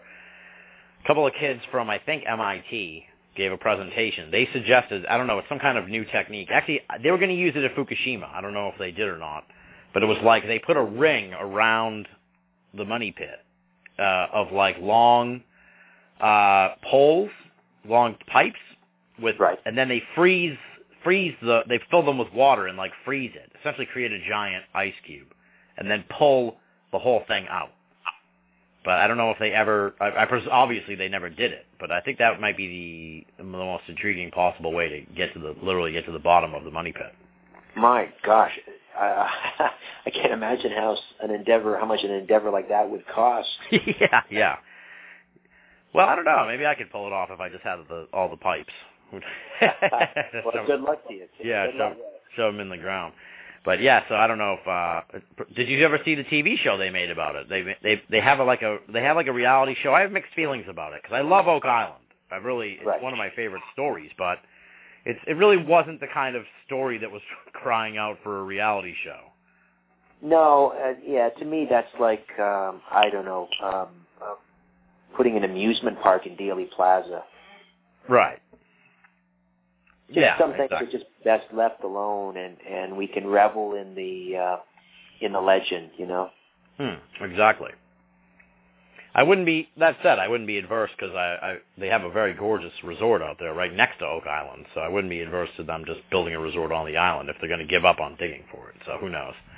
But it, it, it, I have a feeling it, it's ironic. But we, you talk about empires rising and falling earlier. This there's the Oak Island sort of empire. But eventually, I think the people who have it will eventually get sick of it and kind of give it up, and it'll fall into someone else's hands, and it'll continue onward that way. You know, with a different ownership group. Oh, no doubt, no doubt. Uh, in fact, uh, there was a rumor several years ago, well, not several, maybe more like a, a, 10 years ago, that Martha Stewart attempted to buy the island. Now, I don't know that, you know, she had, um, you know, uh, in mind that she was going to recover the treasure. I just think that she wanted some nice, uh, relatively inexpensive oceanfront property. Um, but uh, I'd heard that legend or that rumor, and and it's true. I mean, Atlantic Canada, for the, you know, try to buy a nice acre on Martha's Vineyard. You, you, you can't do it, but uh, there's there's tons of ocean uh, oceanfront property still to be had at reasonable prices in places like Nova Scotia, New Brunswick, Prince Edward Island. Yes, I have family on Prince Edward Island. It's a, it's yeah, a they're, fantastic let place. that out of the bag, and now all these uh, um, uh, American real estate um, speculators will be rushing off and buying my country. well, I I don't know. Have you ever heard this whole thing? I I don't know. Uh, as I said, I have family up in Prince Edward Island, so uh, when my when my immediate family would go up there and visit, my my family up there were very upset because they claimed that the Americans were stealing all of the water from Canada. Is there something going on where where Americans are importing the water from Canada or something? Um, well, we had that the North American Free Trade Agreement, um, and uh, that was always kind of a contentious uh, issue uh, politically up here. Mm-hmm. This this happened uh, when was I think it, the, the final agreement was signed in uh, in 1988, and um, whether or not water was part of that agreement that we would that we would uh, make available some of our water, um, and it's sort of you know denied by the, the it was denied by Brian Mulroney, the prime minister at the time, as I recall, that no fresh water wasn't on the table and we're not giving our water away. But that doesn't preclude you know other. Uh, um, other sort of side deals from happening apart from the North American Free Trade Act. But um, you know, I don't know. I, we we have more fresh water up here than anywhere else in the world, and um, you know, I, we, as far as I know, we we're not suffering any of the drought you are in the Northwest. Uh, it's just been horrible. Uh, you know, why wouldn't why wouldn't we make some of that water available to our American friends? It's funny. Uh, this guy, Red Sun Superman, who just uh, he just got into the chat room. He he missed the first hour of the show. He he wants me to ask you why half of Toronto is under construction this summer. So I, I guess it, I guess it guess it is the uh, the prevailing theory on all that. Interesting. Um, now, one thing I've always kind of been interested in, as far as uh, Canada goes, is like with America, it seems like they just take over everything as far as space goes. Do you know what I mean? Like, it, there's still some unsettled parts of America, but people are just everywhere. But when you look at Canada, there's a huge portion that just kind of keeps growing upwards. Uh, what's up there? You know, what, what, what's going on up there? What's going on? Well, yeah, it's true. I mean, our population, we've we've got about 35 million souls here in Canada. Um, and, and here's the secret why Canada will never be annexed by the United States. Um, because the last thing, for example, a Republican uh, president would want would be 35 registered Democrat, 35 million registered Democrats uh, suddenly, uh, you know, brought into the United States fold. Um, I am not a registered, or would not be a registered Democrat, by the way, but um, um, but our population, about 90% of it or more, is just strung along the Canadian-U.S. border like this ribbon that just you know goes from coast to coast. And once you get uh, let's say two, three hundred miles north of there, um, I mean, it's virtually uninhabited. Uh, it's you know just as far as the eye can see, boreal forest and and um, Canadian shield, and then ultimately, of course, uh, when you get past the, the tree line and into the permafrost, it's just uh, um, a lot of ice and snow. Yeah. Do you think? But it, we, we really do need to to uh, to develop our our northern uh, frontier. Um, you know, we have. Um, I think we're very generous uh, to uh, to our immigrants that come to this country, and and uh, you know, if I always say for people who are willing to come here and and work and contribute, uh, then the more the merrier. We've got all kinds of room. Um, but I wish we would there would be more of a concerted effort to try and encourage uh, newcomers to this country from wherever they come to settle in the northern regions. Uh, and and um, you know we really start we need to start exploiting some of the, the resources up there that are untapped. Uh, we cannot sustain you can't sustain a country as large as this. Um, you cannot build infrastructure, you know, from coast to coast with a with such a small tax base. Hmm. 35 million people. I mean, we're a small, such a small number of people in such a vast uninhabited land.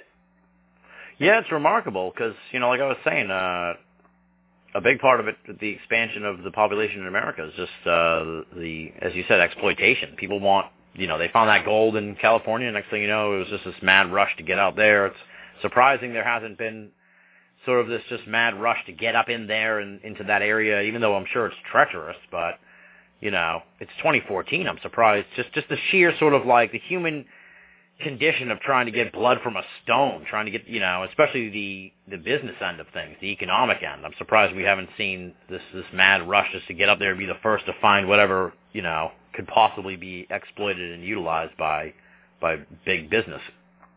Right. I mean, I, I, and I'm sure there are, you know, countless environmentalists out there who would be listening to what I'm saying and you know, would want to hit me upside the head with a, a sock filled with horse manure uh, saying, no, leave our pristine forests alone and so forth. But um, uh, I don't know. I, I'm one that believes that the, the earth was, was given to, to man, uh, you know, to, to use, not to abuse, but to use and um, and to manage. We should be good stewards of the earth, certainly, but uh, you know, for the for the for the good of for all of us, the good of all of us, we need to be able to to exploit you know the the resources and and uh, and what's there.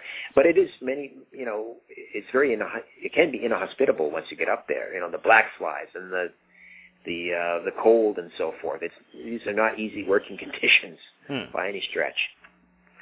Well, it stands to reason. Uh, it seems like Canada has a very healthy Bigfoot culture, so it stands to reason maybe that there's a lot of creatures and stuff hanging around up there we don't know about either. Yeah, I uh, I did a show uh, on my radio program a couple of weeks ago just about Bigfoot sightings in Ontario, and um, just about three and a half uh, hours north of here is Algonquin Park. It's this beautiful uh, provincial park, uh, and I think there have been about 200 Bigfoot sightings in that park alone, uh, and um, some pretty credible sightings too. So, yeah, I, I would agree. I mean, if there's if if uh, there's any uh, any place for where Bigfoot would be um, would be found, I would think it would be you know these vast stretches of, of boreal forest that are virtually uninhabited. I mean, you could you could sustain a pretty healthy breeding population up there for sure.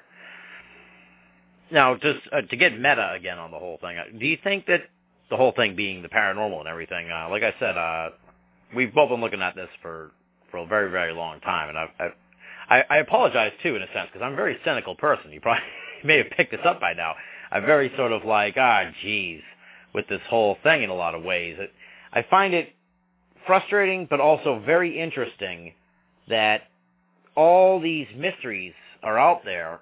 And as far as I can recall, being in this field, like I haven't, re- I don't remember any ever like being solved it's really remarkable in a way. You know, you can go back to like the 70s and 80s mysteries that are still still floating around. You know, like Amelia Earhart and crop circles and cattle mutilations. You don't hear much about anymore, but they're still mysteries and they still haven't been solved. So it's makes you wonder what's really going on with this paranormal thing. Why can't we why can't we close the deal on any of these?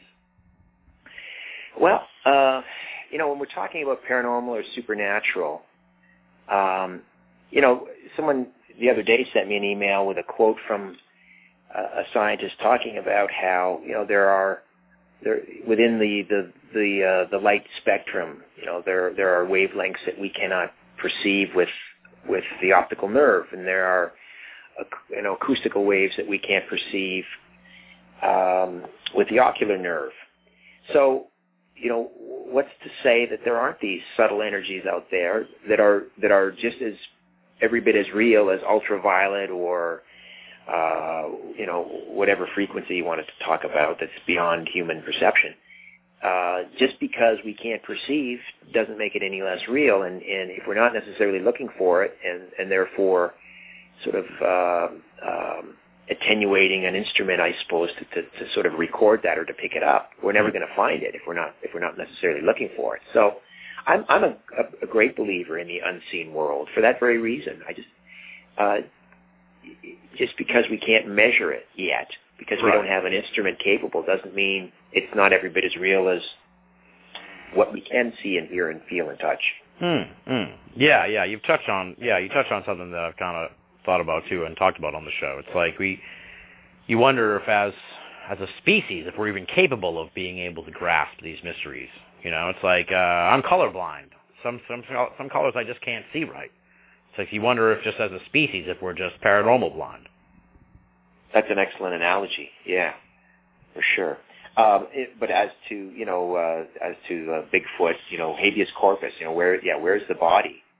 One would would suspect after all this time, we'd have we'd have some some prima facie evidence, um, other than just these series of countless blurry photographs. Or, but as as Mitch Hedberg once pointed out, maybe maybe Bigfoot is blurry. yeah, maybe, maybe. I've said. Yeah, uh, I'm just, as, you know, I'm just as cynical as you, Tim. I'm just as cynical as you. But we, but there's a difference. You see, we're we're we're skeptical, we're cynical, but we're not debunkers. right. A debunker is just uh, someone who, even in the face of of um, evidence, of you know credible evidence, just shuts down. It's um, it's almost uh, I think it's a kind of a survival mechanism, um, and we all have a little bit of that in us. But they they just they're they're not even they're not skeptical. You know, the skeptical inquirer. There's a few members of the skeptical inquiry group that are skeptics, like Joe Nickell, but by and large, they're just debunkers. Yeah. Right, right. I'm cynical. I'm cynical, but I'm on the team of. I'm on, I'm on the on our side. You know what I mean? It's like I'm cynical because I want things to be done better. I'm cynical because I, I want I want this thing to come to a resolution. Some of these mysteries. So Yeah, you're you're. It sounds to me like it's not so much cynicism as frustration. yeah, exactly. Yeah, I share that. I share that. Well, what do you make of this? The it, it's funny too because I, I I find a fascination with the nine with the 9/11 story because it was born and, and evolved and everything. And so this year we also saw uh, the birth of this new mystery. Who knows when it'll be solved? This MH370, the missing plane thing. Uh, do you have any thoughts on that whole thing? Because I, I found it really really interesting. Uh, yeah, I've got all kinds of thoughts on that, and I've, I've done a number of programs uh, on on uh, Malaysian Airlines 370. Uh, I first of all, uh, I found it very interesting that um, there's a group of islands just north of Diego Garcia, uh, which is kind of um, well, I, I believe at one time it was a British protectorate. This island in the in the South Indian Ocean, uh, and then all the um, British uh, residents were kicked off, and now it's kind of a joint U.S. and um, a British Air Force base, uh, very tightly guarded and very secretive. Um, and there's a group of islands just north of the Diego Garcia, and the name again escapes me. But the the, uh, the day that uh, 370 disappeared, uh, there were there was about a dozen uh, farmers located on different areas of the island uh, who all swore and corroborated each other's stories uh, that they saw uh, a very large aircraft, which sort of fit the description of a, a 777, flying at low altitude overhead in, you know, uh, flying essentially uh, in a westerly direction, which is the exact opposite uh, uh, place we're told it went down. And um, and then Diego Garcia claims that on that very day their now get this they claimed their radar was shut down for maintenance. Uh, now, you know, I've talked to a num- enough military people over the years to know that you know an installation like Diego Garcia would never in a million years uh, leave itself so vulnerable uh, as to you know shut down its its radar system for the entire day. That just does not happen. Yeah. Uh, so, you know, why did Diego Garcia say that? And what did those islanders actually see flying in a westerly direction? So uh, there's a lot of misdirection happening with 370. Um, I think the best explanation I've heard, and one I, I think has a great deal of credence, is uh, that 370 was taken up to about 40,000 uh, feet, and we know it did that, and people were scratching their heads as to why. At 40,000 feet, the um, the um, the plane would basically um, um, now my ignorance with aeronautics aeronautics is coming out here. Decompress is that the term you would use? Yeah, yeah, yeah, yeah. The De- oxygen de- would like to. depressurize. It would depressurize, right? So at that altitude, it would depress the cabin would depressurize. The oxygen masks would come down, and after about 15, 20, 25 minutes, everyone would just sort of drift off asleep and and would asphyxiate, die. Uh, and then this plane is flown west, and people were saying, well, it couldn't have landed on the ground. You know, where you need a lot of runway to land a 777. Well, if you go onto Google Earth and you look at places like uh, Yemen or or Somalia and Somaliland, uh, and Somalia is basically governless at this point. It's uh, it's it's just completely lawless. That place there's nobody in charge, and there are uh, uh, dozens of abandoned, very long uh, runways, airstrips uh, in Somalia. Uh, it's it's not too hard to, to contemplate that 777 could have been rerouted and flown to a place like Somalia, landed, the dead passengers taken off, uh, to be used perhaps by by some future, I don't know, black ops or some terrorist organization. You could you could, I mean, the the payload capacity on the 777 is staggering, combined with its its um, its long distance flight capability. Uh, you could fly just about anywhere in the in the world.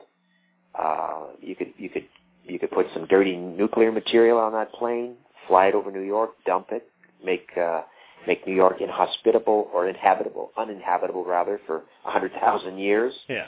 Uh, totally paralyze you know the, the U.S. economy. Um, you could put a small nuclear device on there, detonate it um, somewhere over the United States in the upper atmosphere, and and uh, cause an EMP. Hmm. Uh, that that's my thinking. It was commandeered for use as some, in some future project, shall we say? Hmm.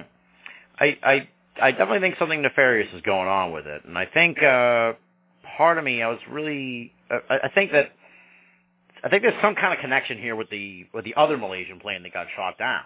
I feel like because I introduced the idea, uh, I'm sure I didn't introduce the idea, you know, to the world, but I introduced it on my show in discussion that maybe the original uh, first plane that went missing was some kind of message from the United States to Russia because that's when all that upheaval in uh, in I think I forget now the capital, uh, the Ukraine there, where all the Yep, upheaval. yep, yep.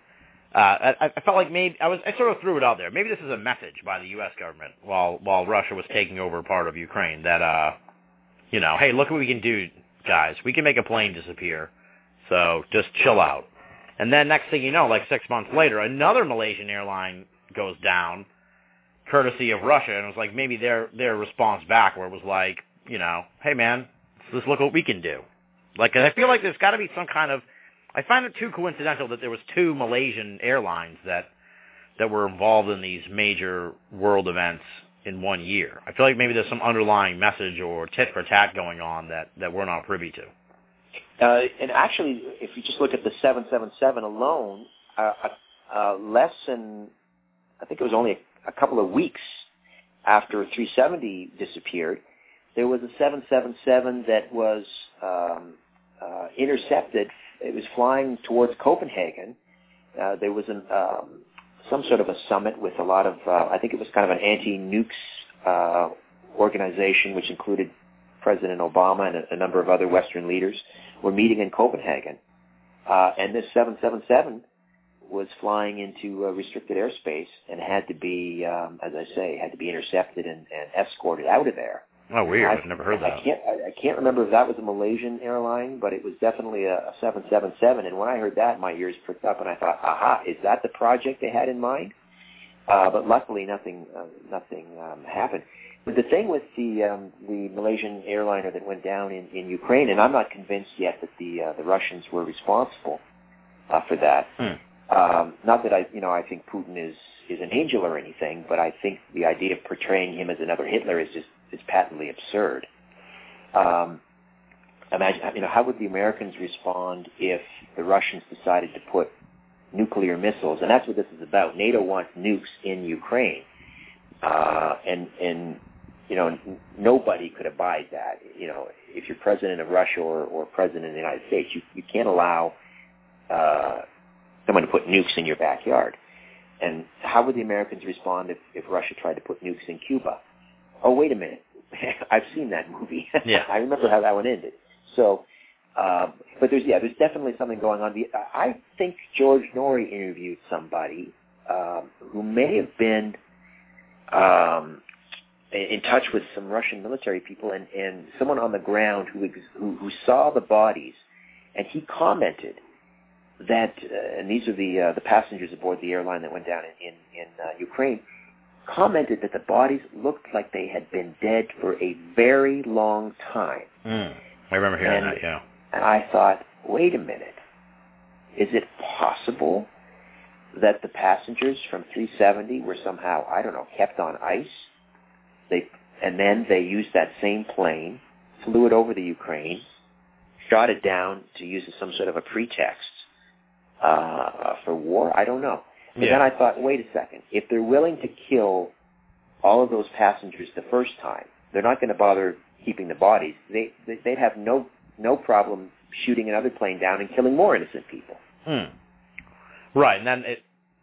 If I saw the arguments that that maybe that plane that got that crashed or got shot down was uh was the first plane, but then you're still stuck with another missing plane because then you're like, well, what happened to the second plane? exactly.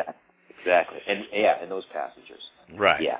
It's there's a you know there's a in some respects I think we World War III has already begun and it's been going on actually for many many years. Hmm. Yeah. Uh, but it's all being. I mean, wars are fought very differently now. We fight we fight wars by attacking other com- countries' stock markets and try and, and uh, you know uh, destroy their economy or or uh, currency wars and so forth. Um, and then sometimes the fighting spills out onto the main stage, uh, and we catch kind of a glimpse of it, but we don't understand that it's it's an action it's a, it's a war. We we think it's it's it's simply some air disaster, or it's an earthquake, or it's oh that you know poor Princess Diana was killed in a in a car accident because of a drunken chauffeur. Right. Uh, but are these actual acts of war that just sort of spill out onto the main stage? That's an intriguing idea. That is very intriguing because I think you're right. There's a lot of stuff that happens uh, that they they wouldn't want us to know that uh, that that was going on. You know, like there was a huge blackout. I think like uh, after 9/11. I forget uh, in New York or something like that. Who know? I mean, I didn't really find out what the story was all it was, but seems like, seems like the news, they're immediately they want to be like, it's not terrorism. Don't worry. So it's then you have to be like, all right, dude, what what's really going on here? Yeah, it's there's a great deal of uh, stage managing uh, going on, and backstage, Yeah. um, and uh, you know we're we're sitting out front in the front row watching the show and just totally oblivious to what's going on back there in many respects. yeah, we're we're left fumbling trying to figure out what you know, trying to put the pieces together as things happen. Now, we're near the end of the program. I just want to take a couple of minutes here, and much to the chagrin of the listeners, give me a little update here on your Toronto Blue Jays. Uh, what happened? I thought they were I thought they were in the mix there for a while, and, and they've really fallen off uh, the last oh, uh, few weeks. I had I had great promise too, but uh, you know early on, of course, um, even Tampa Bay and and Houston probably were thinking World Series, but uh, you know, it's the old injury bug. We we lost um, we lost um, Encarnacion, who was our big run producer. I mean, there were there were weeks when he was carrying the team on his back. He went down for a prolonged period of time. Uh, a pitching staff that once again looked amazing on paper turned out to be uh, pretty mediocre. Um, and then also the injury bug there. We lost Brandon Morrow. Uh, he just got uh, um, he's back on the uh, on the roster after being on the DL for most of the season, and and he was supposed to be, you know, a pretty solid number two or three starter. R. A. Dickey has once again been been incredibly mediocre. Hmm. Um, so yeah, there there there goes the season. Uh, Encarnacion Bautista was injured for quite a while. Uh, Brett Lawrie, a pretty talented infielder, plays some second base and some third base, and has a pretty good bat. Um, he's he's lost for the season. So um, not enough pitching depth, and um, when you're relying on the long ball, I mean, you know, this is not the '83 Orioles. Uh, you know, we don't have we don't have those kind of guys that can that can um, just you know hit them over the fence night after night after night. That it's streaky, right? Uh, you need good defense and pitching, and we didn't have it. Yeah. Well, uh, you know, as a Boston fan, I can't say I'm pulling for them, but I do feel bad for them. So, because everyone else has gotten to the dance here uh, in the last few years. Even even Baltimore broke through. Look at Baltimore; they're on fire this year. So even Baltimore's going to make it back to the playoffs this year, and Toronto's still kind of still kind of knocking on the door here, and uh, it's, it's becoming quite a long drought here for them to get into the playoffs. It's been yeah, it's been 20 years at least since we played a meaningful game uh, past the All Star break. But this year, I you know I think we sort of turned a corner this year. We we we were still competitive into uh, into mid to late uh, mid to late July. Um, and um, here we are, end of uh, early September, and we're still not mathematically out of it. So that's something, I guess. I take some solace in that. But we've got a, a pretty good, uh, pretty good farm system and a lot of talent, and and um, I think a pretty a pretty savvy GM. So hopefully he can. He kind of was stand pat this past year. Hopefully he'll make some some deals and we can turn this thing around. Yeah, as we say in Boston, there's always next year. and then the year after that, and then yeah. yeah, exactly. I'm growing old. I'm growing old. I want to see one more before we go. Well, it, it, it seems like every year there's a team that uh, that bubbles up to the surface again. So this year it's Kansas City, and like I said, Baltimore's sort of back in the mix again. So it's it's it's cyclical. So hopefully we'll see we'll see what happens. I'll, I'll have a lot more to say to you, uh, say talk to you about with uh, about baseball when we get you on the baseball show next spring. So well, Tim, you've had plenty of reason to celebrate the last uh, decade or so with the Red Sox. So I mean, it's been a feast. Absolutely, yeah. Well, it's been it's been uh, ups and downs. You know, we're we're in the cellar again this year. We were in the cellar a couple years ago, and we won last year. It's it's a very uh, schizophrenic uh, period for people. So they're already, but but we're already looking forward to next year. So we picked up some really good uh, talent in the last few weeks. That I'll, I'll be interested to see how things shape up next year with these these two Cuban guys, and uh, or whether they flip them for that guy from the Marlins. There's a lot of uh, people really seem to think that they're going to try and make a run at that guy. So we'll see. Well, I'm on a mission to take my boys to all 30 ballparks in the major leagues, and I was just down in New York, took them to Yankee Stadium. Uh, next on the list is Detroit, and um, you know there'll be a trip out to Chicago, whip off a couple of there, St. Louis or uh, Cincinnati, Cleveland, Minnesota, Milwaukee, all in the neighborhood. So nice, uh, nice. Yeah, that's that's my game plan anyway. That sounds awesome. Well, let me know when you make it to uh, Fenway. I'd be happy to host you guys here at the place. That's a date. You got it, my friend. Yeah, yeah. Have you ever been to a You ever been to a game at Fenway? I have not. Oh, you uh, love it. I'm sure. Oh, I mean, it's a shrine. It's you know, there's Wrigley, there's there's Fenway, and that's about it. That that's all that's left standing. I mean, the, the new Yankee Stadium is wonderful, uh, by the way, but oh, uh, sure. none of the history, of course, of uh, of Fenway or um, or Wrigley. So Well, we're in the final minute here, and uh, if we if we run over a little bit on the plugs, that's fine because the thing will keep going. Tell me, uh, folks can check out more at richardsyrett.com. That's pretty simple, Richard, and you spell Syrett, S-Y-R-E-T-T dot com. It's The Conspiracy Show. It's Sunday nights, 11 p.m. to 1 a.m. on AM 740 and a whole bunch of affiliates. And it's also, you can stream it, right, through richardsyrett.com, so people can check it out there as well. Uh, it's it's a live stream, and then there's the podcast as well, and uh, then the TV show is the website for that is theconspiracyshow.com. Uh, and as I say, 52 episodes now available in the U.S., so they should be playing uh, from you know many parts of the country. Not we haven't covered, we haven't blanketed the U.S. yet, but we're getting there. Nice, nice. And folks, just check it out. This stuff's awesome, and I really uh, I got to thank you, Richard. First, uh, we're going to lose the audience in a moment, so. First, let me thank the live audience for tuning in and the folks in the chat room. Thanks for the heads up on various technical mishaps. Thanks for tuning in, my friends. and they are off now. I just want to thank you once again, Richard. Uh, I really do appreciate it. Love the conversation. Uh, you're you're of the like mind with me. You know, you really cover all these different mysteries. They're all so fascinating, and and to be a specialist on one thing, you miss out on so much other fun stuff. So I really uh, appreciate that you're kind of in the same camp that I am, where it's like, what's this? Uh, with Jim Morrison, do you think his death? Is there, you know, are there alien tests going on at the Dulce base? What's this latest conspiracy theory surrounding MH370? It's, you know, the whole the whole milieu is fascinating, and I really enjoy talking to folks who can cover all the different stuff. So I really uh, can't thank you enough for coming on the show, and I really look forward to uh, reconnecting and, and doing it again in the future. Oh, my absolute pleasure, Tim. And uh, it's it's always great working with you on Coast to Coast, and hopefully we'll uh, do more of that in the future. Absolutely, absolutely, my friend. So have a great evening. I'm going to throw the plugs in here. You're free to go, and uh, I will talk to you soon. All the best. Thank you, Tim. Thank Bye. you. And with that said, let me do the plugs, folks. This is, of course, binnallofamerica.com. That's not really binnallofamerica.com. It's Binnall of America Audio. And you can find out more from us at binnallofamerica.com. Pretty simple, B-I-N-N-A-L-L of America.com. You can find out more about us also on Facebook. Just punch in Binnall of America. If you enjoyed this program and you want to help us out and help keep the show rolling, you can make a donation to PayPal or via our P.O. Box. The address is at Binnall of America. As I say when we ask for donations all the time, all donations go towards Binnall of America and BOA Audio to help keep the entire franchise up and running, freely available, and commercial-free for all of our great readers and listeners the world over.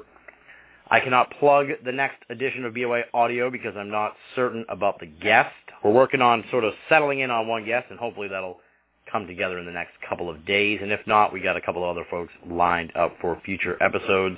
There's only four shows left here in season eight. I want to make sure that each program is a home run edition of the show.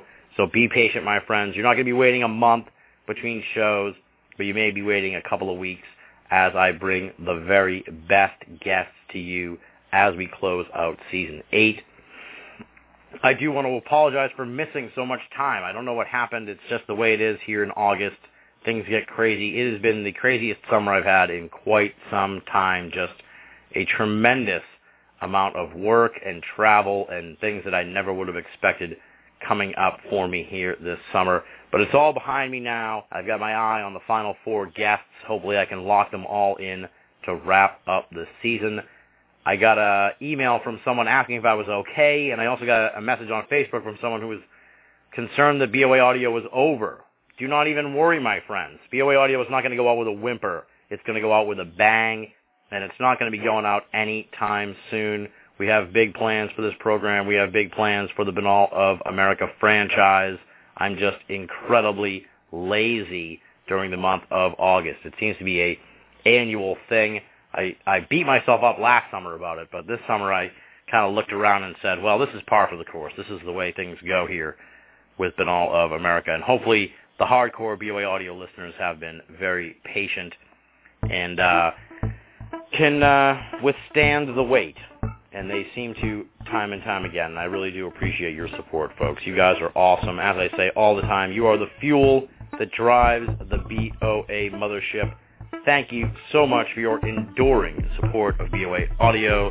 Until next time, this is Tim Binnall, thanking you for listening and signing off.